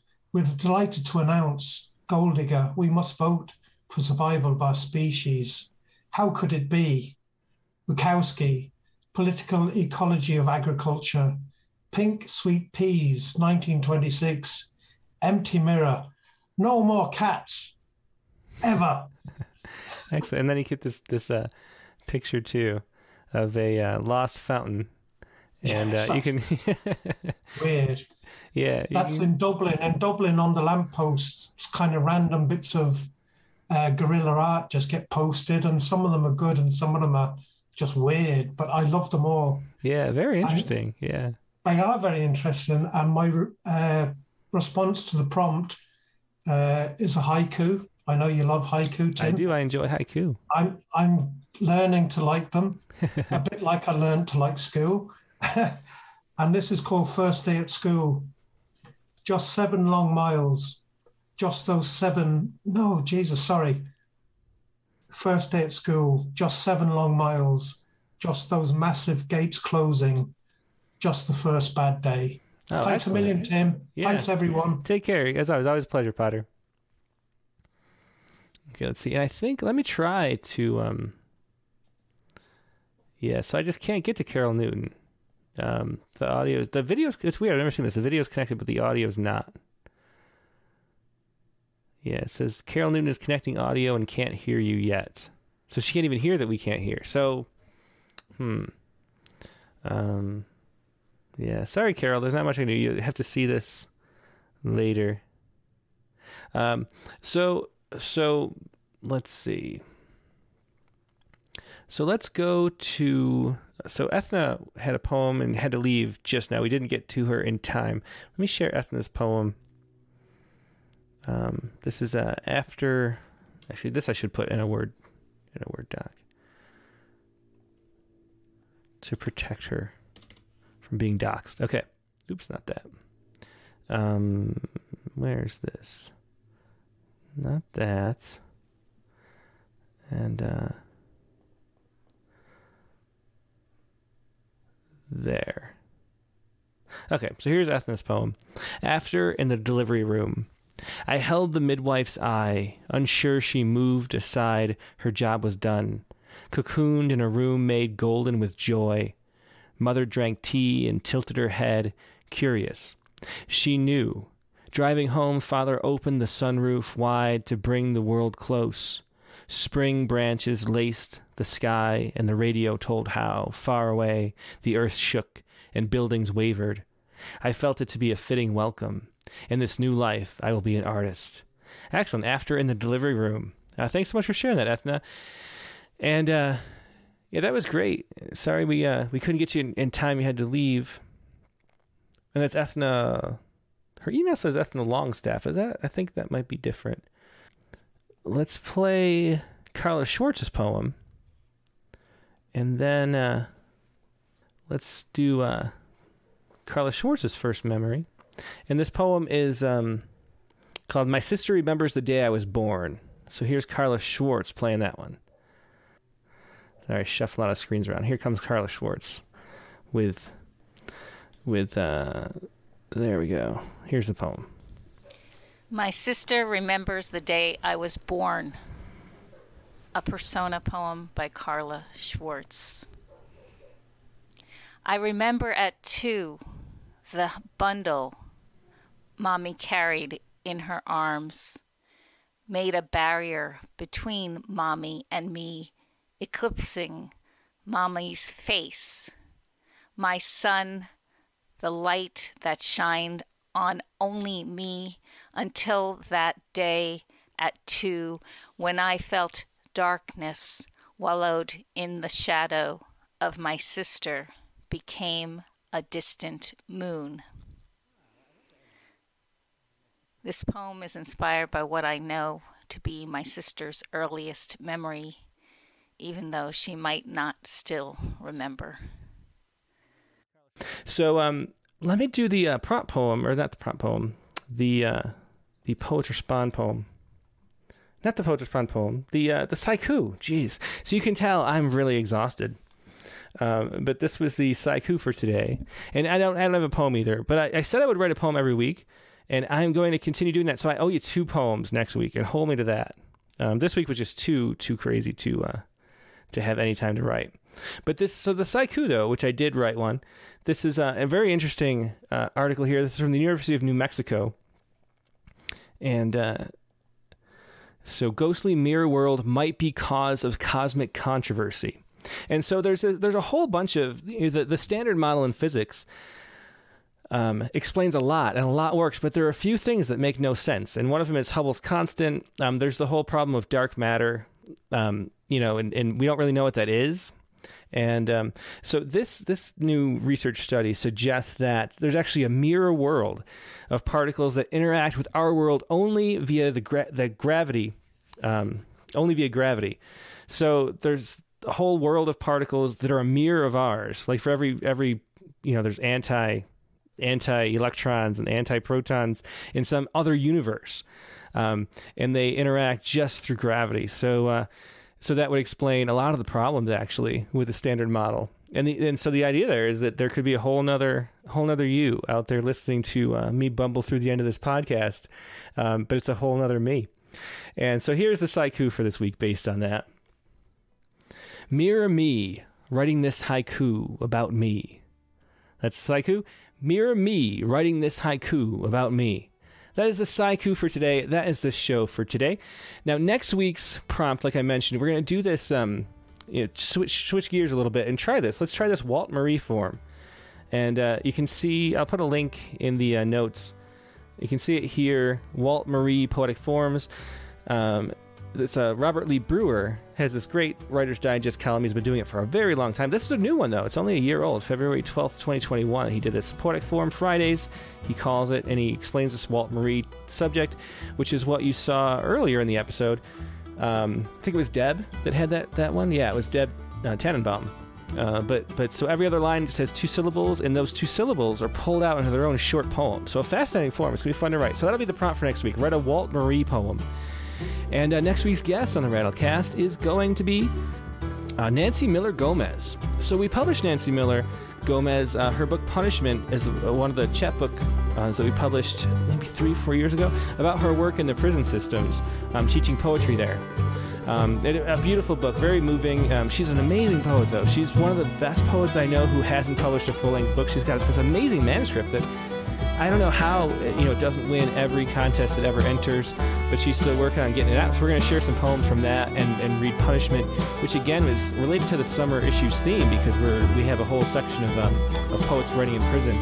Um, there's Rattlecast number 146, the prompt to write a Walt Marie poem. And I hope you enjoy it. Hope you have a great week, and I will talk to you soon. Have a good day.